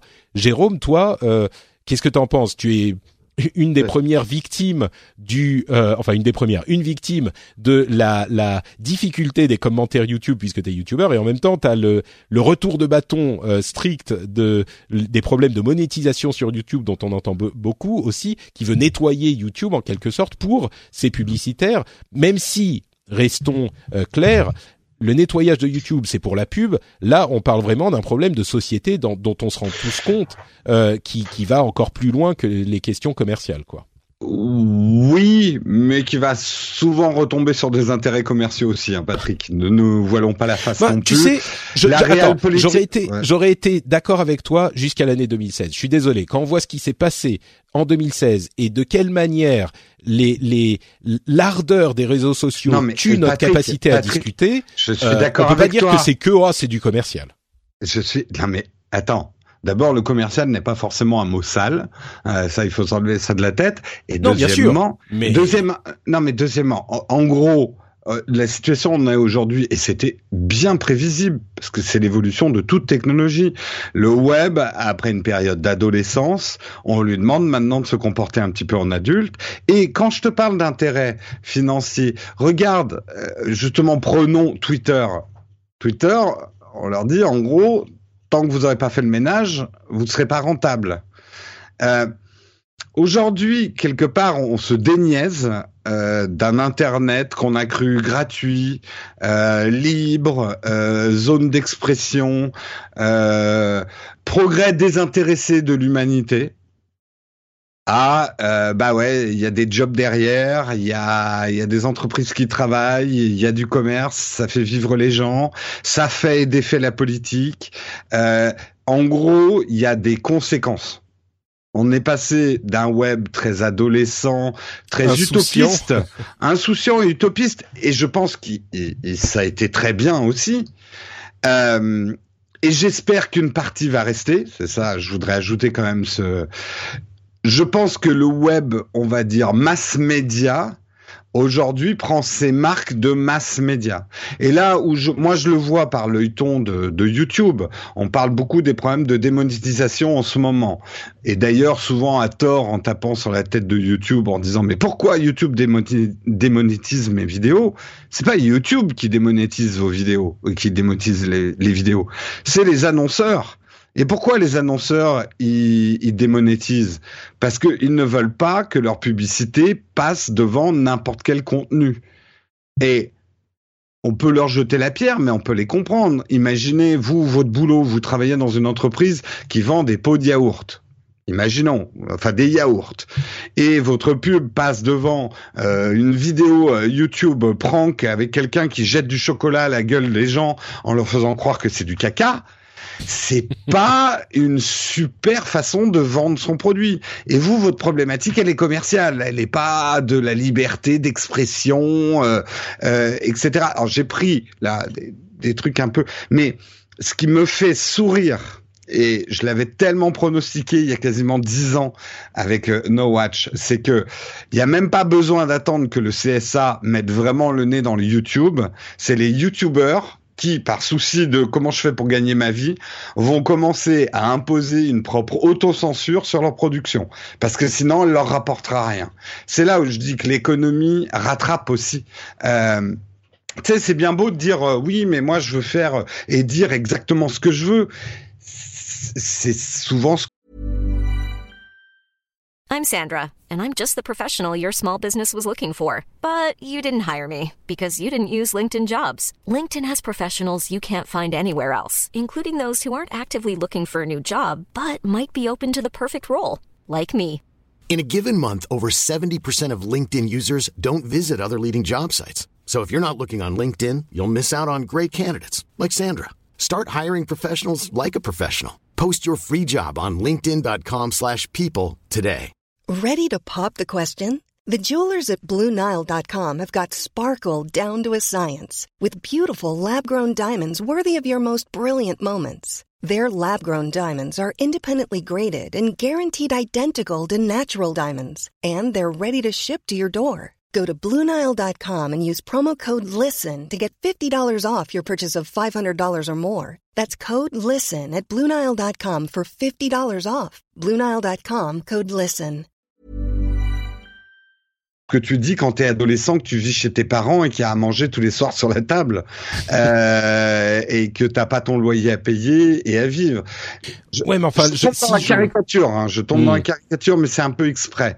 Euh, Aujourd'hui, les seuls qui tiennent encore des discours, oui, mais nous on fait des blogs ou de la vidéo par passion, c'est généralement des gens qui vivent encore chez leurs parents et qui sont encore adolescents.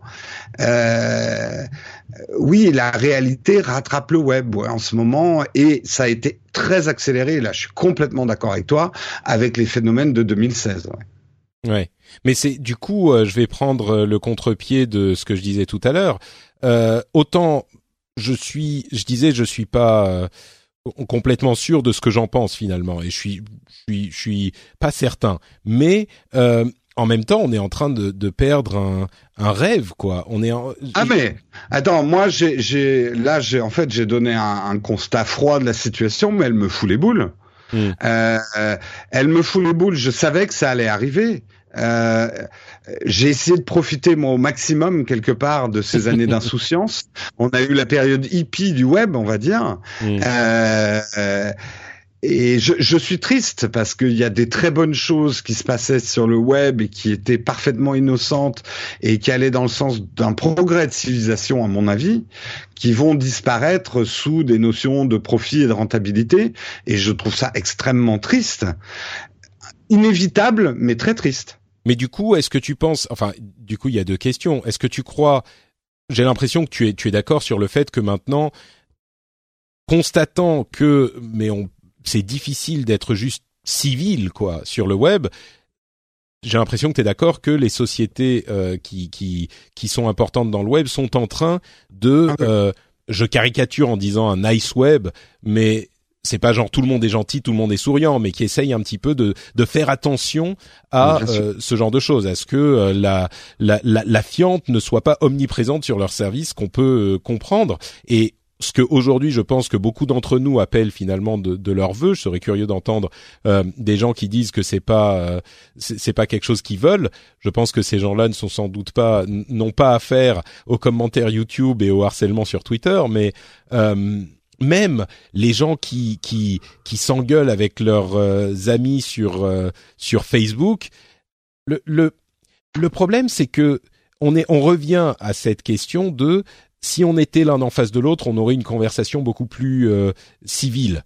Et alors que ah, quand c'est sur Facebook, c'est voilà, c'est un c'est un vrai souci ça. C'est pas que ah, ah bah oui, mais du coup on peut plus parler il y a de ça un petit peu et je pense que chez nous aussi, chez les utilisateurs, il y a un, un il est important qu'on apprenne à utiliser ces outils. Et moi, par exemple, je sais que je suis, j'utilise beaucoup, donc euh, j'ai l'habitude, mais il m'arrive régulièrement d'avoir des conversations même par Twitter où il est difficile de converser, où je sens que ça pourrait partir dans euh, l'engueulade directe mais pourtant je continue à parler et j'ai appris à, manier la conversation pour en tirer quelque chose dans le sens où je comprends ce que veut la personne et je pense qu'au bout du compte elle me comprend aussi. Et vous savez que je fais cette émission qui s'appelle le Phileas Club où on parle de beaucoup de sujets polémiques, politiques et, donc j'ai des conversations exactement comme on peut, on, y pense euh, euh, entre des gens qui sont pas du tout d'accord et on arrive quand même à quelque chose. Donc je pense qu'il y a une part de responsabilité chez nous, chez les utilisateurs aussi,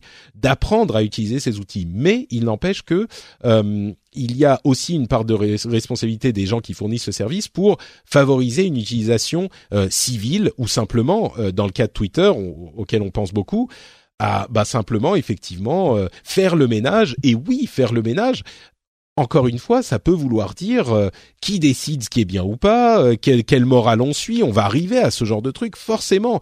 Et je suis sûr qu'il va y avoir des gens pour gueuler, pour dire que ah mais oui, mais du coup on nous impose la pensée de machin ou le truc de bidule. Bien sûr. Mais Et puis surtout, nous.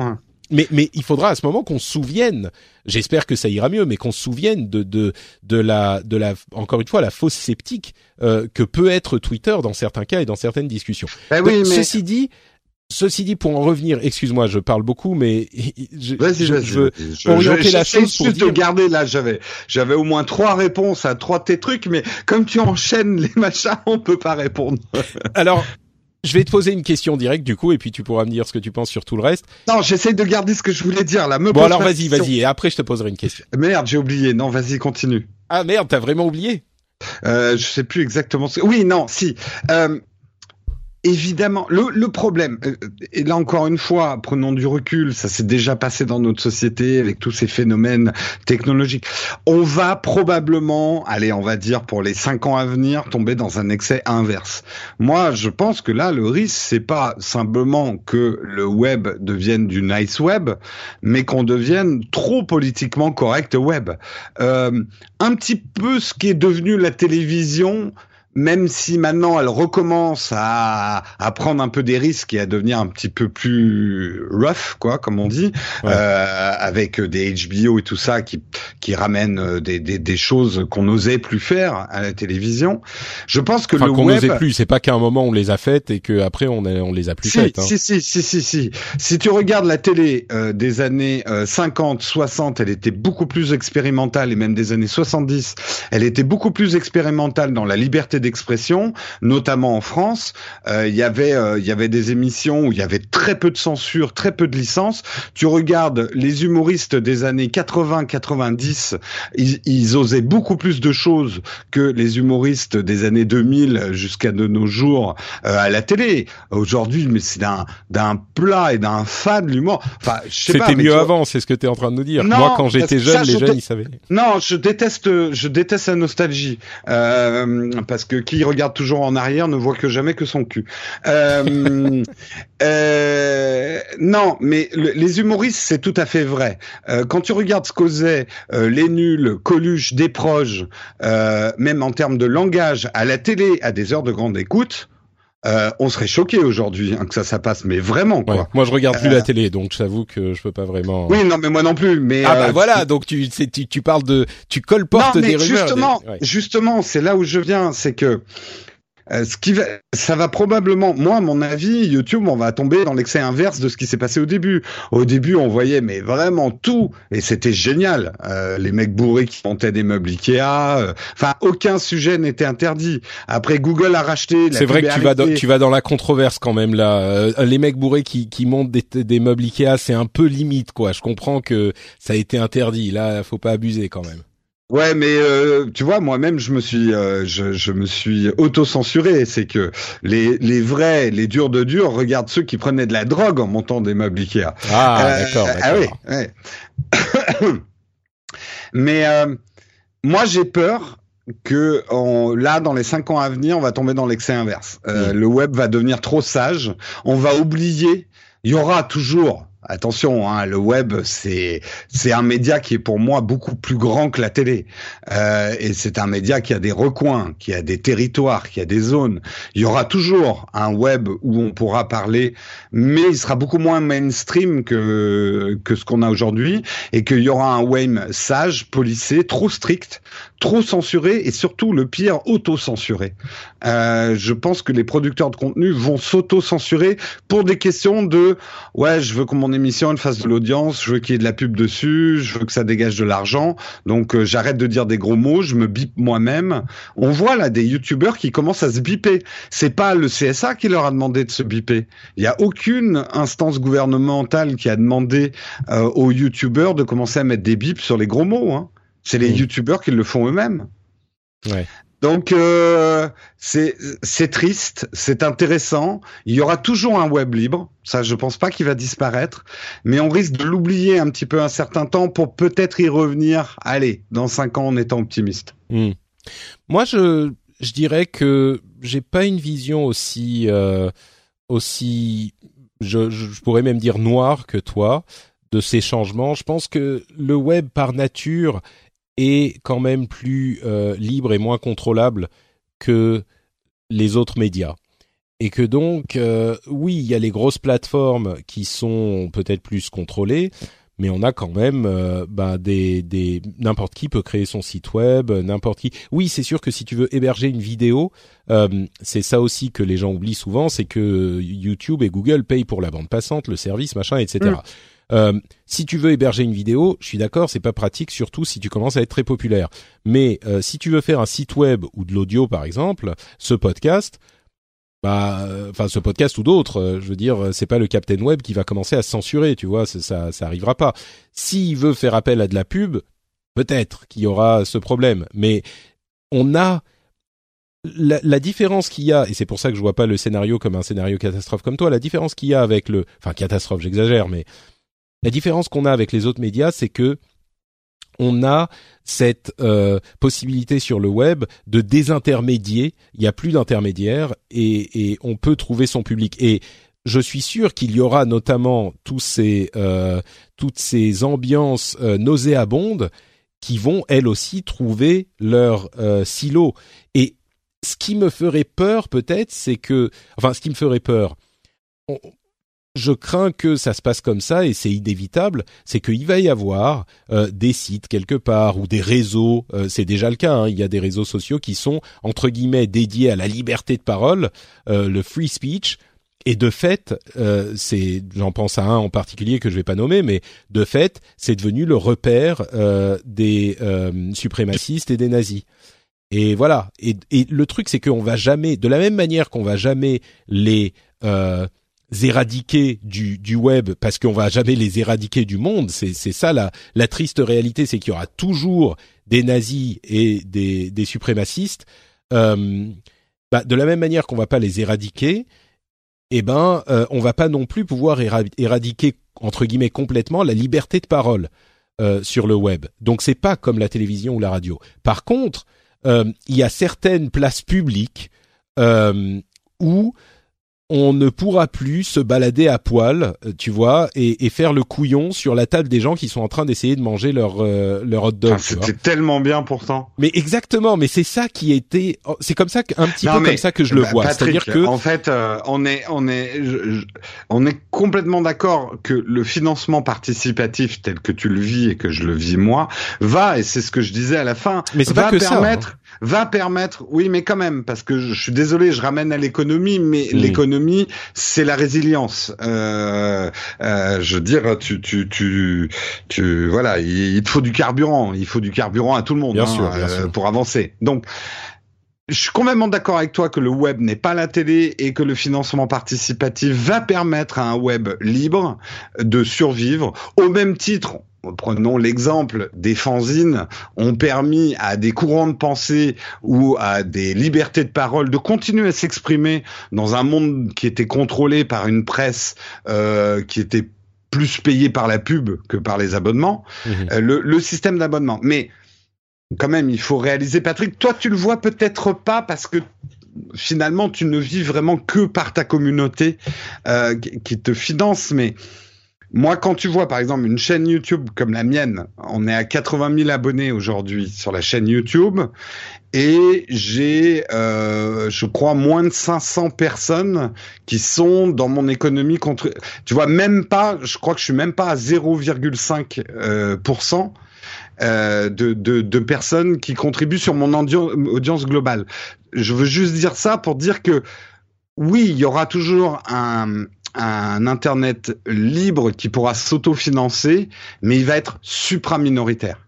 Euh... Mais moi, je suis pas. Non, mais tu, tu dis ça parce que tu prends l'exemple le plus euh, difficile à produire du web entier, c'est-à-dire de la vidéo et en plus de la vidéo de bonne qualité. Il n'y a pas plus dur à produire et plus coûteux à produire que la vidéo euh, sur Internet, euh, la vidéo en général c'est pas que la vidéo le web. On a quand je parle de financement participatif, c'est pas enfin de coûts de production, c'est pas que la question du financement participatif gérer un site web aujourd'hui, mettre un site web sur le, web aujourd'hui, ça coûte presque rien. On n'est pas dans une situation où on avait les radios libres et puis c'est devenu euh, les radios d'État, enfin les radios contrôlées tout à coup et tout le monde a dû fermer sa gueule et on est passé de, euh, tu vois, je sais plus comment il s'appelait, mais machin à énergie hyper policée on est dans une situation où on a toujours euh, la désintermédiation qui permet à n'importe qui de lancer son site web, de lancer son son forum de discussion. On a euh, on a eu un scandale avec un forum de jeux vidéo qui s'appelait NeoGaf, euh, qui a été pris dans des dans une sorte de, de tourmente de scandale de harcèlement. en deux jours, les anciens administrateurs de NeoGaf sont allés relancer un autre forum en deux jours, il était disponible, il était remonté et ils ont ils ont fait un truc. Justement, c'est aussi dans cet euh, esprit entre guillemets de euh, nice web qui est pas c'est pas qu'ils vont dire on a le droit de rien parler, mais ils font juste un petit peu attention au fait que bon bah il faut un petit peu s'identifier pour pouvoir euh, participer, on a des règles un petit peu plus strictes machin. Alors oui, ça veut dire qu'il y aura moins de d'anonymité, mais ils ont réussi à le remonter tout de suite et de le remonter selon ce qu'ils voulaient. Ça veut dire qu'il y a d'autres personnes qui veulent qui peuvent remonter un autre forum autrement. Donc je suis pas aussi, je pense pas qu'on puisse appliquer ce schéma euh, noir des autres médias justement parce que Internet étant Internet, tout le monde peut faire ce qu'il veut oui, la vidéo, c'est hyper compliqué, simplement parce que tu peux pas payer toi-même ta bande passante, ça coûte trop cher. Mais et dans ce cas, je le, je le, je le vois. Mais il y a plein d'autres cas où euh, c'est pas aussi problématique du tout, quoi. Oui, après moi mon point n'était pas forcément sur le financement et la rentabilité du truc, mais plutôt non, même pour la dire... faisabilité, quoi. C'est plutôt pour dire que le nombre de gens prêts à financer pour un web libre est très réduit. C'est ça surtout que je veux dire. Euh, on le voit d'ailleurs, euh, que ça soit Wikipédia et son financement, euh, etc. Il y a des gens qui sont prêts à mettre la main à la poche pour avoir un web, un Mais moi, web je- libre. Moi, je pense que ça peut marcher avec la publicité aussi. C'est pas forcément que tout le monde Non, doit parce payer que pour on le truc. oublie un truc. C'est là où moi je dis non parce que on oublie toujours que dans l'équation il y a des annonceurs et comme je l'ai expliqué d'abord, les annonceurs ils veulent un web sage, ils veulent pas autre chose. Euh, un, un annonceur, et j'ai bossé 20 ans en pub, donc je peux te le dire, un annonceur, il en a rien à foutre de la liberté d'expression. Lui, ce qu'il veut, c'est que ses pots de yaourt soient devant une émission gentille, où il n'y a pas de gros mots. euh, non, mais sérieux. Et, et- Oui, oui, et non, mais quelque part, tu peux les comprendre. Tu peux les comprendre. Euh, T'as pas envie que ton produit euh, soit affiché, comme tu dis, euh, dans, sur un, un tas de boue où, où les gens s'insultent, quoi. Tu- ce que tu es en train de dire, c'est que oh, peut-être qu'avec cette évolution, euh, il y aura les trucs méga contrôlés où les commentaires seront euh, polissés et les, la Mm. pub ne voudra aller que sur ces sites-là. Exactement. Ouais, ouais. Bon, écoute. Peut-être. Moi, je pense que c'est une, une vision un petit peu extrême de, de l'évolution et que le web, étant le web, il y aura toujours euh, la possibilité d'avoir une plus grande liberté d'expression qu'ailleurs. Mais bon, en tout cas, je crois que on, on- est on est d'accord que la tendance euh, est, est, est assez dans ce sens-là, quoi. La tendance vers euh, l'idée d'un d'un web un petit peu plus. euh, tu sais, j'aime pas dire contrôlé parce que ça a tout de suite un- une connotation Bah, uniquement Ouais, négative. ça, c'était un truc, je voulais rebondir sur ce que Mm. tu disais tout à l'heure. Attention, parce qu'on voit souvent le contrôle comme quelque chose d'externe à nous, des gens qui nous contrôlent. Faut, Ouais. faut, faut aussi s'interroger soi. Dans quelle mesure, et moi je m'en aperçois un petit peu tous les jours, euh, quand je tweete, etc. Dans quelle mesure on n'est pas aussi dans des années d'autocensure? Euh, On fait attention à ce qu'on dit. Et c'est bien, hein, dans l'absolu. Mais est-ce que c'est toujours bien? Et en gros, on dit toujours oui, mais le contrôle, ça vient de l'extérieur. C'est des gens qui vont contrôler ce qu'on va dire, qui vont nous censurer. Pas oublier qu'on a tendance euh, vachement à s'auto-censurer aussi. Mais moi, je dirais que, euh, en conclusion, parce qu'on va avancer quand même, mais Mm. je dirais qu'il y a quand même une, une tendance à voir dans cette idée du contrôle, peut-être parce que on a le, le spectre de, de l'État qui euh, se met à, à réguler les médias et qui du coup euh, c'est un petit peu bon bah maintenant la fête est finie. Je pense que la situation dans laquelle on est, il peut y avoir un juste milieu entre, euh, tu vois, médias euh, contrôlés par l'État, genre euh, avant que euh, Giscard d'Estaing ne, ne, ne libéralise les médias et dise bon bah ça va maintenant c'est plus l'État qui va contrôler euh, la télévision, tu vois. On, on, avant qu'on arrive à, à cette étape extrême du, du comment dire. Aujourd'hui, on est dans une situation où il y a zéro contrôle. Et le fait de dire on voudrait peut-être un petit peu plus de euh, self-control, d'autocensure, de d'organisation, ça veut pas forcément dire qu'on euh, va direct à l'autre extrême où on ne peut rien dire et on ne peut rien faire. Tu vois? Et, et je pense qu'il y a un juste milieu et que mon, mon Dieu sait que je défends l'internet libre et la, la liberté d'expression et que je pense que c'est hyper important.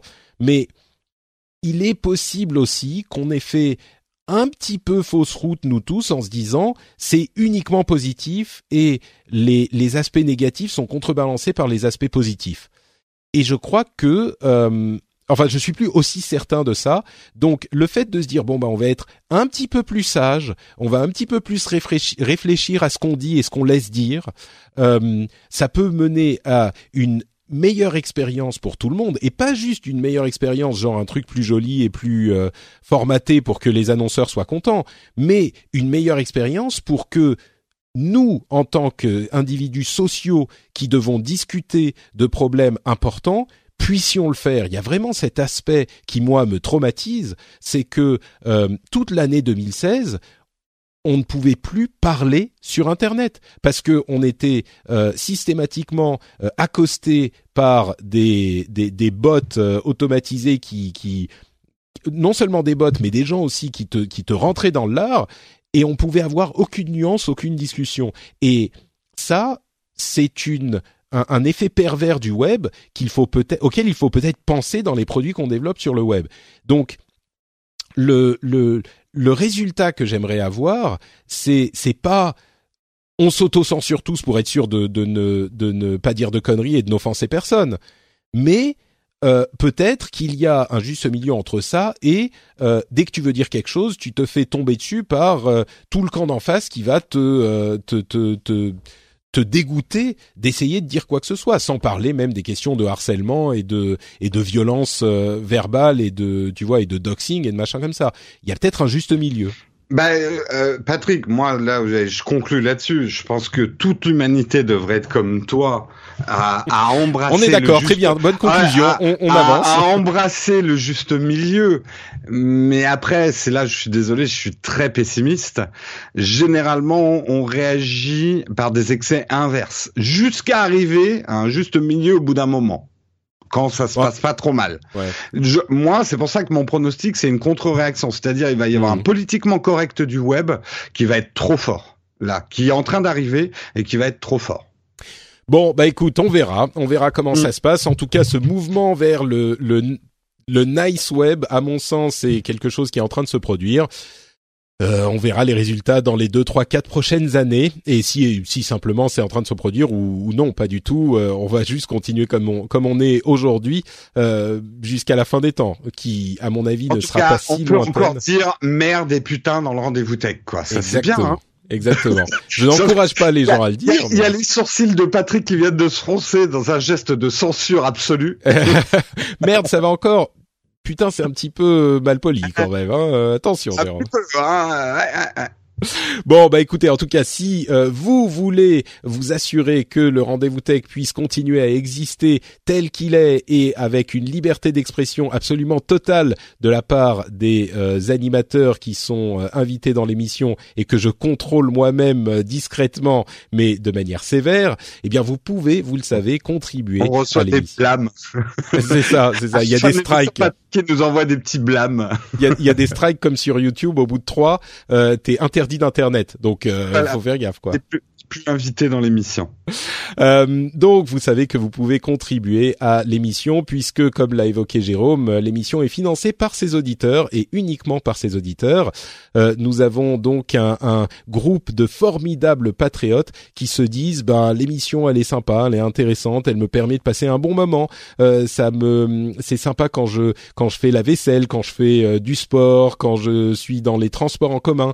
Et j'aimerais bien, enfin, ça vaut ça m'apporte un petit peu de, de, bonheur et du coup ou un petit peu de distraction. Et du coup je me dis ça vaut bien le prix d'un magazine, le prix d'un journal, le prix d'un café.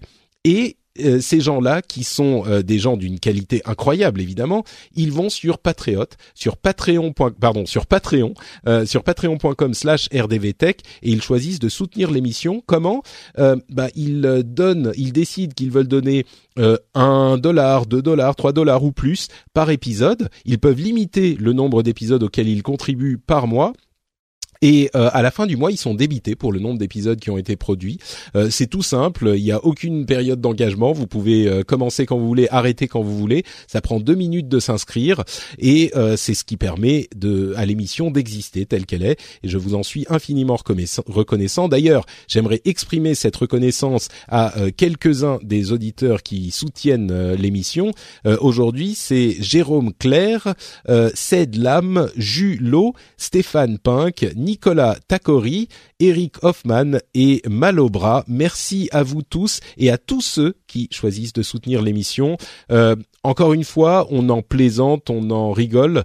Euh, l'émission est euh, a, cette indépendance et ce cette absence de préoccupation de ce qu'on dit, comment on dit, comment on parle de qui et de quoi grâce à vous. Donc, euh, si vous, êtes le souffle dans les voiles de la liberté du rendez-vous tech. Exactement.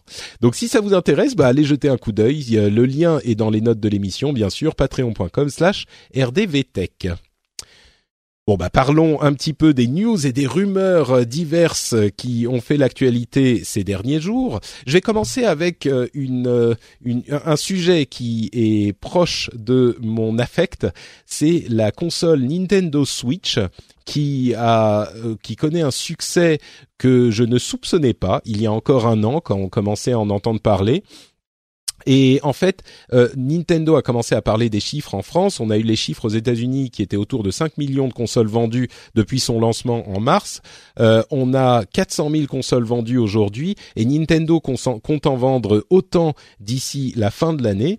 Euh, donc ça va être vraiment l'un des produits tech euh, jeux vidéo les plus populaires, je pense, de euh, cette fin d'année. Et avec raison parce que autant j'étais sceptique il y a bah, au début de l'année, autant à force de travail et de de de, de jeux, Nintendo a réussi à me convaincre. La console a un concept qui fonctionne vraiment. Pour ceux qui savent pas, c'est une console qu'on branche sur sa télévision, bien sûr, mais qui est assez compact et qui est vraiment qui ressemble à une sorte de tablette allongée ou de téléphone géant géant et qui a des manettes sur le côté et qui est donc euh, et qui a un écran comme je le disais euh, et qui donc peut être prise en transport, enfin qui peut qui est transportable, qui est portable. Elle est un peu un peu grosse quand même pour une console portable, mais elle est quand même portable.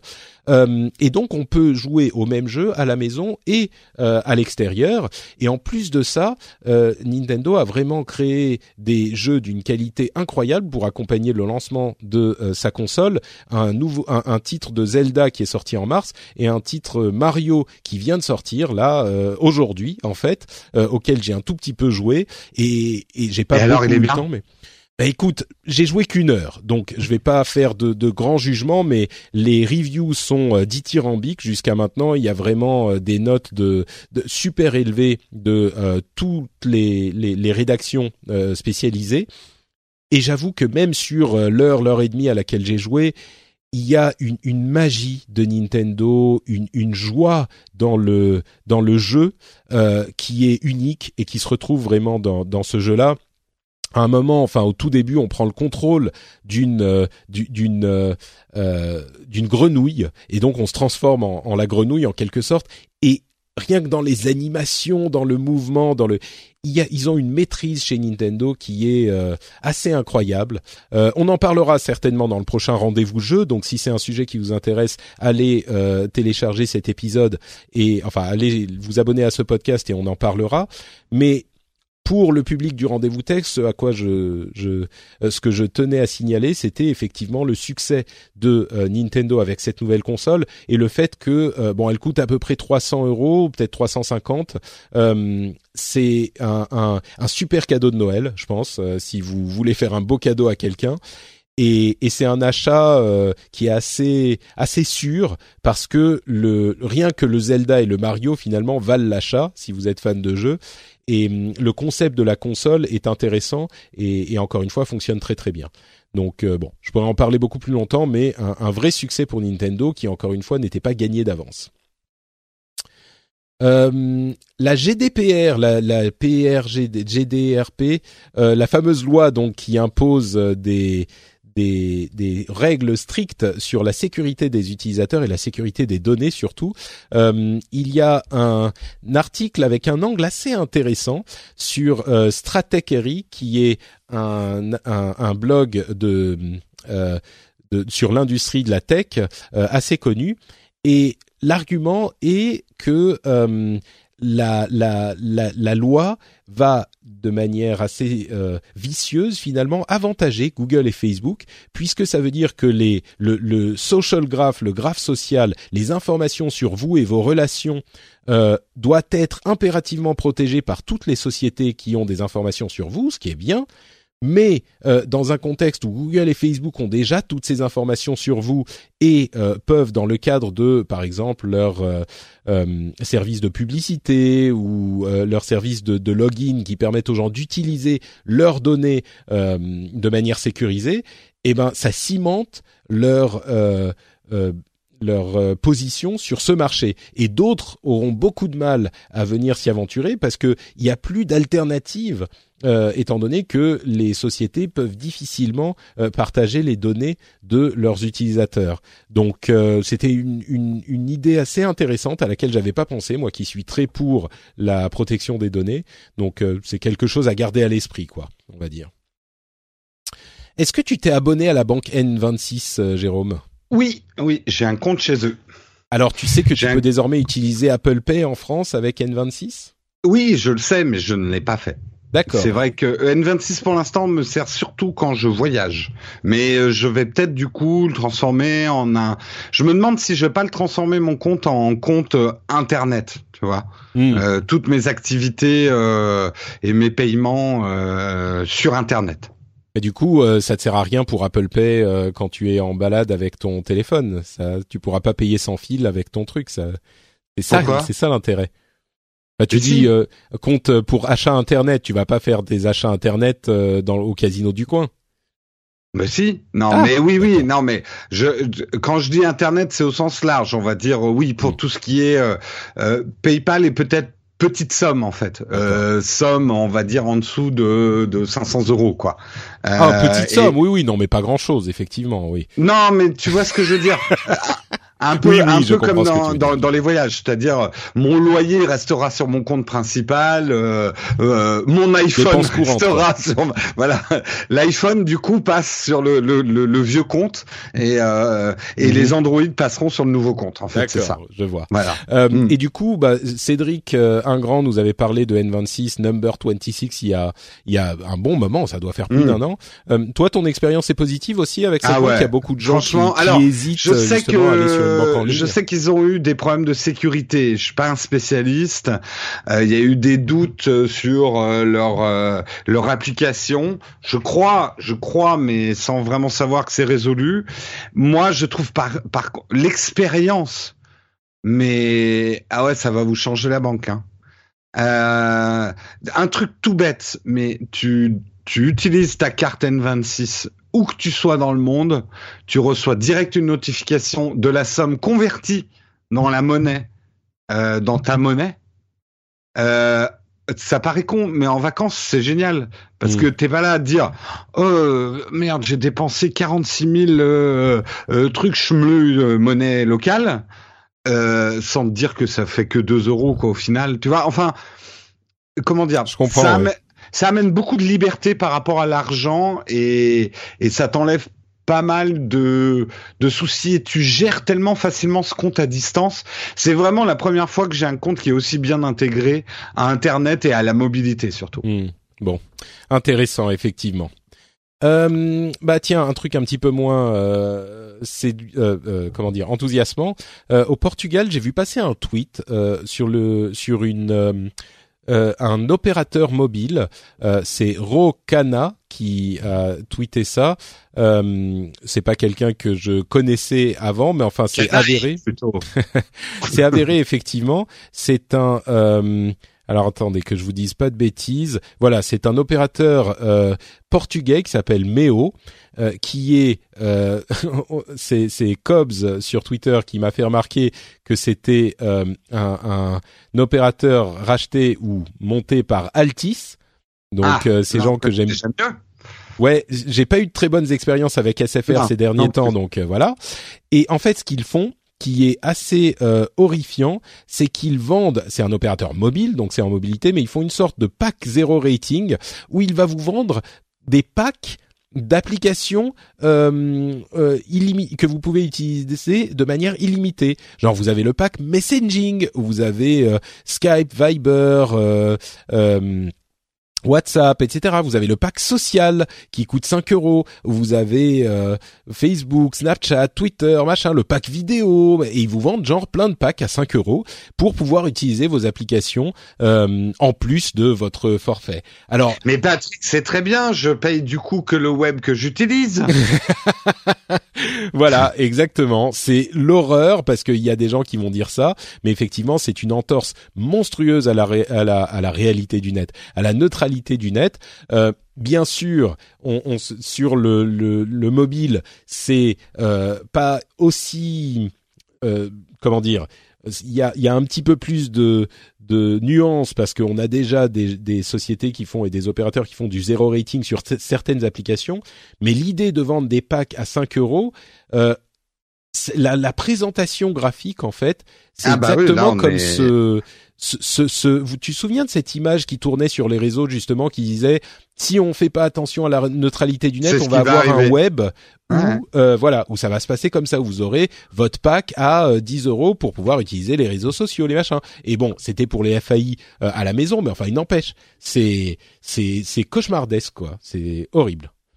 Ah oui, et pour je, je me suis moqué de ceux qui répondent. C'est vrai que la première logique, quand il connaît pas grand chose, c'est de dire bah c'est très bien, Patrick. Moi, j'utilise pas tout dans le web. Je vois pas pourquoi je devrais tout payer. Mm. En gros, moi, je rêve moi de bouquet télé où je ne paierai que les chaînes que je regarde. Donc finalement, quoi de différent?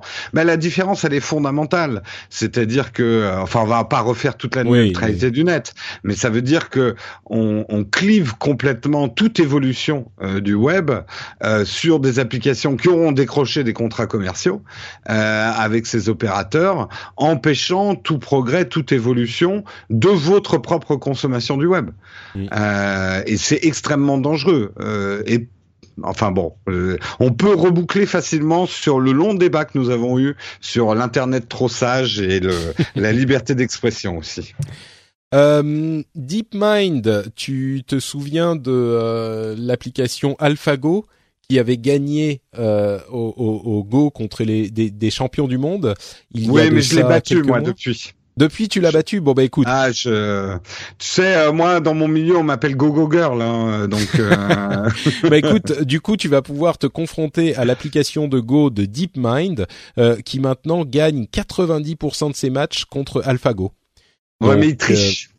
Euh, écoute, je sais pas s'il triche, mais en tout cas, c'est assez impressionnant de voir que on est à quoi quelques mois, un an même pas de la victoire de AlphaGo et déjà DeepMind bat AlphaGo 90% du temps. Non mais enfin. Et là où c'est encore plus fou, c'est qu'il bat en consommant moins de puissance avec un seul processeur euh, sur un ordinateur qui coûte vachement moins cher et en consommant moins d'électricité on n'est pas loin de l'intelligence artificielle qui va. Tu vois, on n'aura pas besoin d'un nice web. On aura juste un, un, un nice AI qui va décider de ce qu'on peut dire, de ce qu'on peut voir, et puis ça sera plus simple. Tu vois, on n'aura pas besoin. oui, qui parlera avec une voix douce.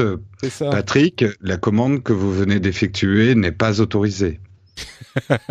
Patrick, le tweet que vous essayez de publier contient des des, des éléments perturbants qui pourraient euh, perturber vos lecteurs. Pour l'unité pour l'unité sociale et le progrès humain. C'est ça.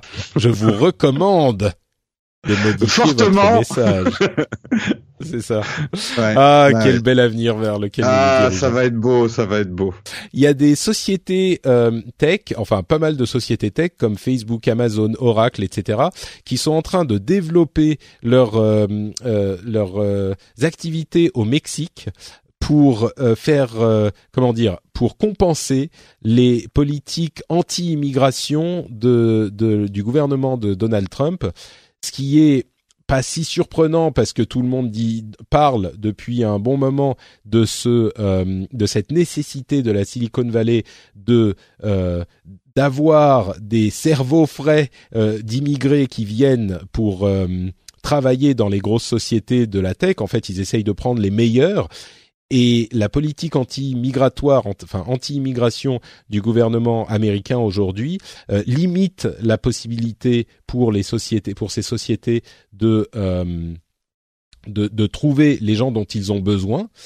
Et du coup, bah, ce qui devait arriver est en train d'arriver. Bon, c'est pas non plus maintenant encore euh, complètement avéré, mais ce qui est en train d'arriver, enfin, ce qui devait arriver est en train d'arriver.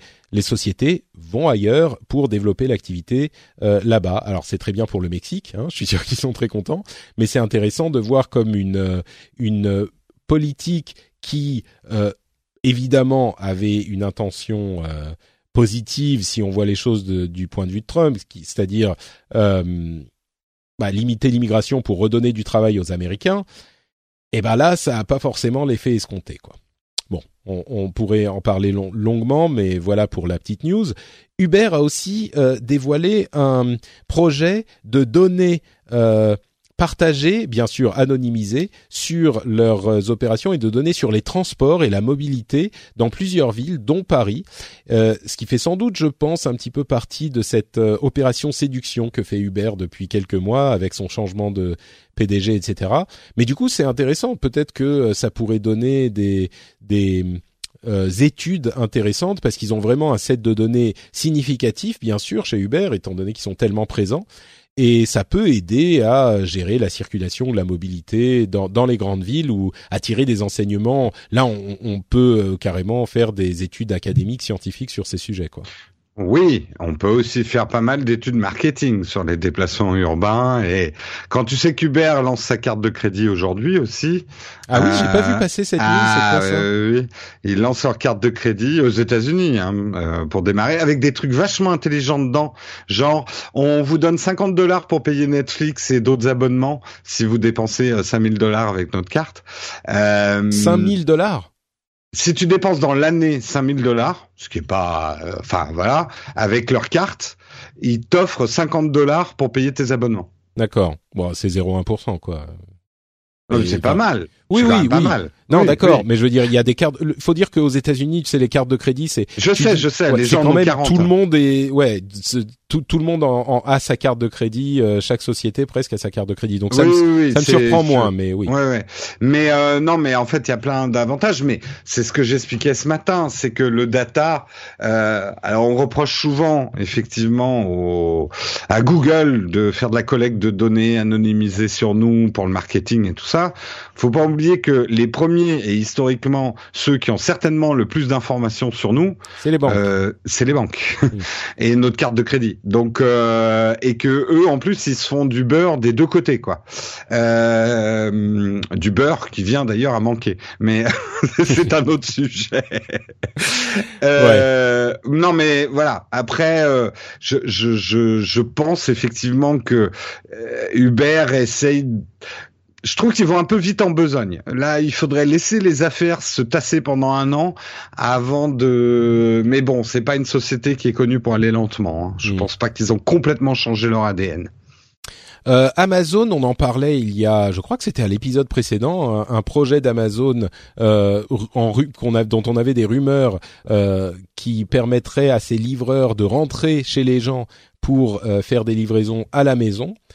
Et eh ben là, ils ont lancé le, truc, ça s'appelle Amazon Key. Ça inclut un, euh, une, serrure connectée et une caméra, et euh, ça permet aux livreurs d'Amazon, mais à terme à d'autres livreurs, de faire rentrer le, le paquet chez vous carrément. Donc euh, bon, on était un petit peu sceptique à l'épisode précédent quand on en parlait. C'est aux États-Unis uniquement et c'est pour les les abonnés Prime, donc c'est pas pour tout le monde, tout le monde. Mais euh, mais voilà, donc ça se concrétise hyper hyper vite quand même. Bah moi, ce que j'ai dit sur le sujet, à tout prendre, je préfère qu'ils rentrent chez moi que de me faire voler mon paquet sur le perron. Euh... Oui, mais est-ce que tu fais confiance à, à un livreur euh, oui, Amazon si, ou autre de... Alors euh, plusieurs conditions. S'il fait partie de la société Amazon et que ça soit pas un livreur lambda d'une mmh. société euh, à côté, s'il y a parce que c'est assorti quand même de tout un système de caméras de surveillance et de validation avec l'application mobile et de serrure électronique et il prend une photo euh, et une vidéo du livreur euh, pendant la période où il ouvre ta porte. Quoi. Mmh. Euh, ils ont des consignes très strictes de pas franchir ton perron, mais de déposer le paquet euh, à ta porte. Donc Amazon oui, donc ils peuvent même pas à... rentrer. Ils peuvent même pas rentrer dans la maison. C'est-à-dire qu'ils disons qu'ils ont des consignes. Pour, euh, ouais. Bah, disons qu'ils vont être contrôlés. Mais imagine, Amazon ne peut pas se permettre le bad buzz d'un cambriolage. Bien sûr. Donc ça va être ultra, ultra surveillé et fliqué. Mmh. Euh, et bah désolé, mais je préfère ça à des livreurs de pas chez Amazon, mais d'ailleurs qui viennent et qui sonnent même pas chez toi. Moi qui me laisse, alors encore mieux. Hein, L'autre jour ils m'ont laissé un paquet, je dirais pas ce qu'il y avait dedans, mais il y en avait quand même pour de la valeur. Ils me l'ont laissé en bas des boîtes aux lettres dans le hall d'entrée de l'immeuble. Effectivement, ouais. ouais bon, ouais. sauf que toi, quand, quand on habite dans un immeuble, il y a la porte d'entrée, il y a le machin, c'est pas pour nous. Mais euh, quand on est dans une maison, c'est possible. Ouais. Mm.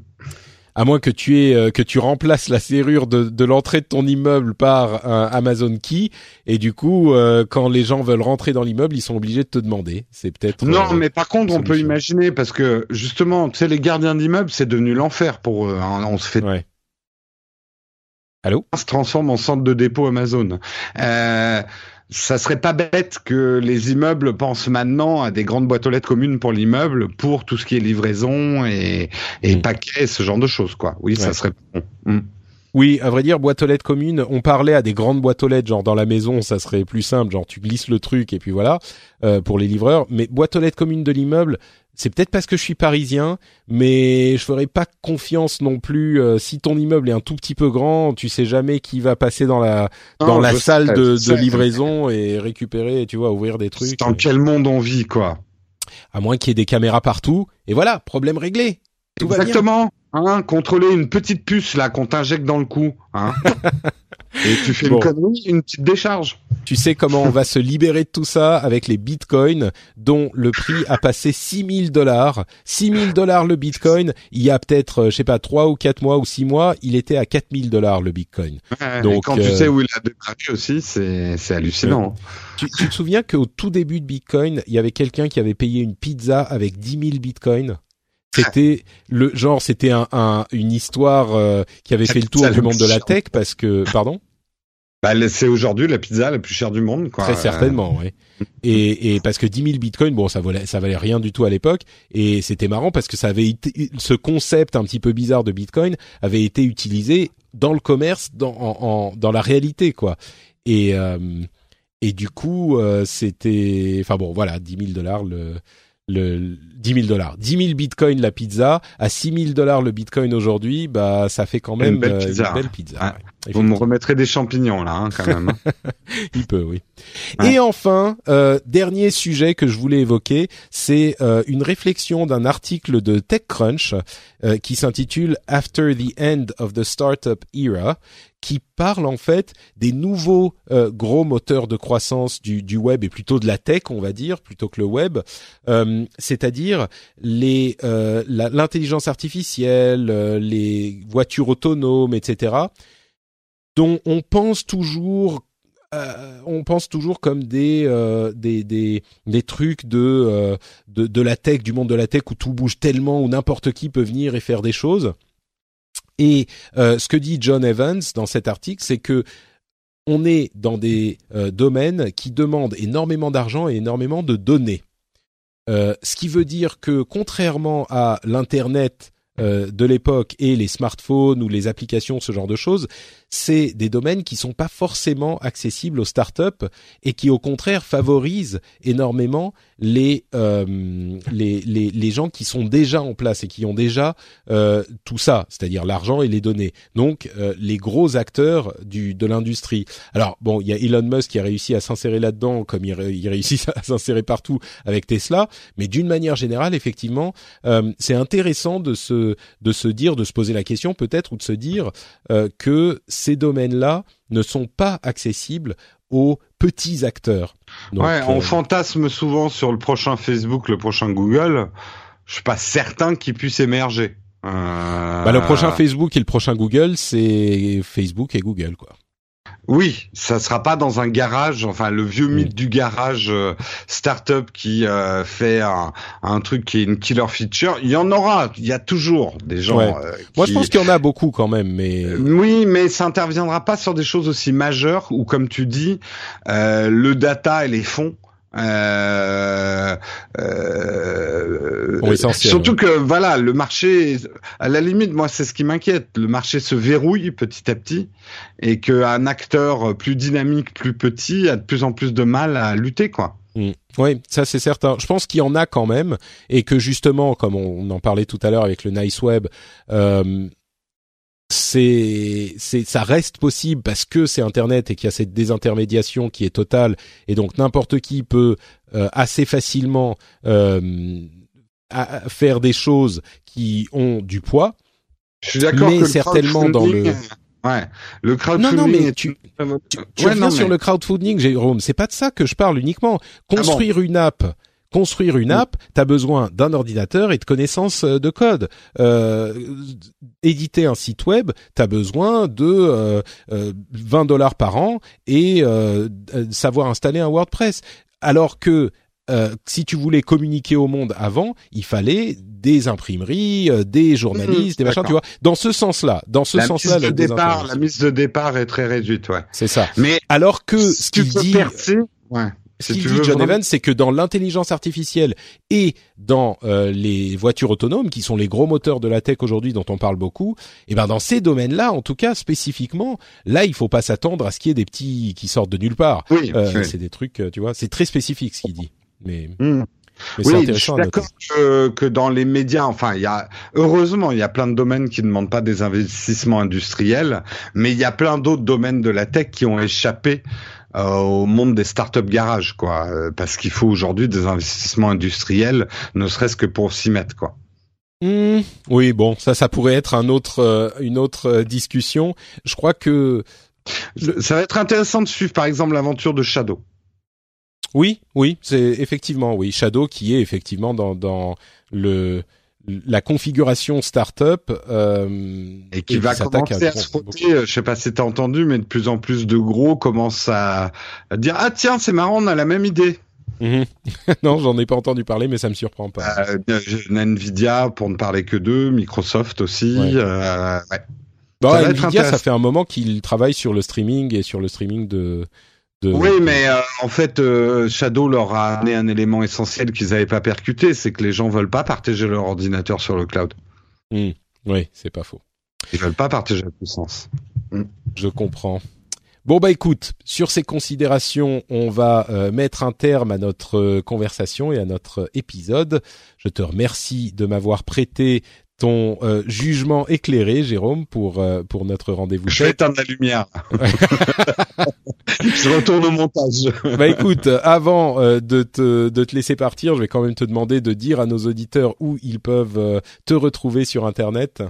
Eh bien, vous pouvez me retrouver sur la chaîne Nowtech, la chaîne YouTube Nowtech, et également sur euh, sa chaîne fille qui s'appelle Nowtech Live tous les matins pour faire une revue de presse de la technologie à partir de 8 heures. et je dis ça en petit teasing, c'est bientôt Halloween. Oh, une petite surprise que tu nous réserves. Très bien. Je vais me mettre un nez de clown, on va bien rigoler. Hein. Bon, pour ma part, c'est Note Patrick sur Twitter et sur Facebook. Vous pouvez aussi retrouver cette émission sur frenchspin.fr et, comme j'en parlais tout à l'heure, le rendez-vous jeu qui couvre toute l'actualité du jeu vidéo et Dieu sait qu'elle est euh, qu'elle est fournie en ce moment en cette fin d'année, une fin d'année absolument incroyable. Euh, donc on vous livre nos impressions sur certains jeux et puis comme toujours l'analyse sur ce marché et cette industrie également. Donc ça c'est le rendez-vous jeu qui est également disponible sur frenchspin.fr. Euh, vous pouvez aussi trouver bien sûr les euh, commentaires de l'émission sur ce même site et vous pouvez commenter pour nous dire si on a dit des choses euh, stupides ou euh, intéressantes ou les deux à la fois, hein, ça peut arriver. Euh, vous pouvez aussi, si vous le souhaitez, aller commenter sur iTunes pour dire ce que vous pensez de l'émission et mettre une note, mettre une note en étoile comme Val Tompis 799 Teki Poea, Mage 89 et euh, Aberto, pardon, qui sont venus nous laisser ces derniers jours euh, un petit commentaire. Euh, ils nous disent la référence en matière de podcast euh, tech francophone. Super podcast, toujours sympa, très bon contenu, foncé. Merci à vous tous. Ça aide les gens qui cherchent des podcasts à nous découvrir. Donc c'est toujours appréciable. Et bien sûr, vous savez que le truc le plus important que vous puissiez faire, c'est euh, de soutenir l'émission financièrement sur Patreon, patreon.com slash rdvtech. Si vous pensez que cette émission en vaut la peine, si vous pensez que l'émission est sympa ou euh, agréable ou euh, intéressante ou les trois à la fois, vous pouvez faire montre de votre appréciation en donnant un petit dollar sans engagement par épisode par exemple. Ça serait énormément apprécié. Ou alors, vous pouvez aussi dire à vos amis d'écouter le rendez-vous tech. Ça, c'est le bouche à oreille et le conseil des amis, c'est toujours le meilleur moyen de diffuser la bonne parole. On vous remercie en tout cas de nous avoir écoutés. On vous donne rendez-vous dans une quinzaine de jours à peu près pour le prochain épisode et on vous fait tout plein de grosses bises. Ciao à tous. Salut tout le monde.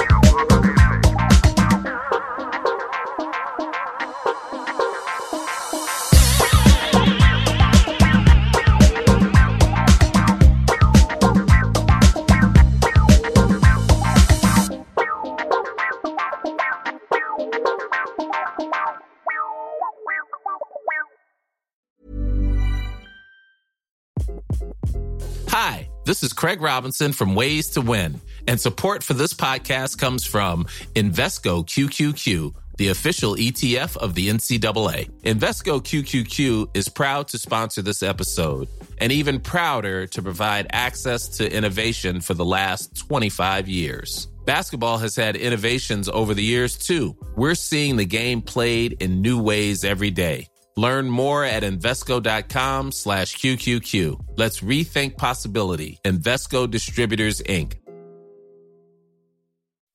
When you make decisions for your company, you look for the no-brainers. If you have a lot of mailing to do, Stamps.com is the ultimate no-brainer. Use the Stamps.com mobile app to mail everything you need to keep your business running with up to 89% off USPS and UPS. Make the same no-brainer decision as over 1 million other businesses with Stamps.com. Use code PROGRAM for a special offer. That's Stamps.com, code PROGRAM.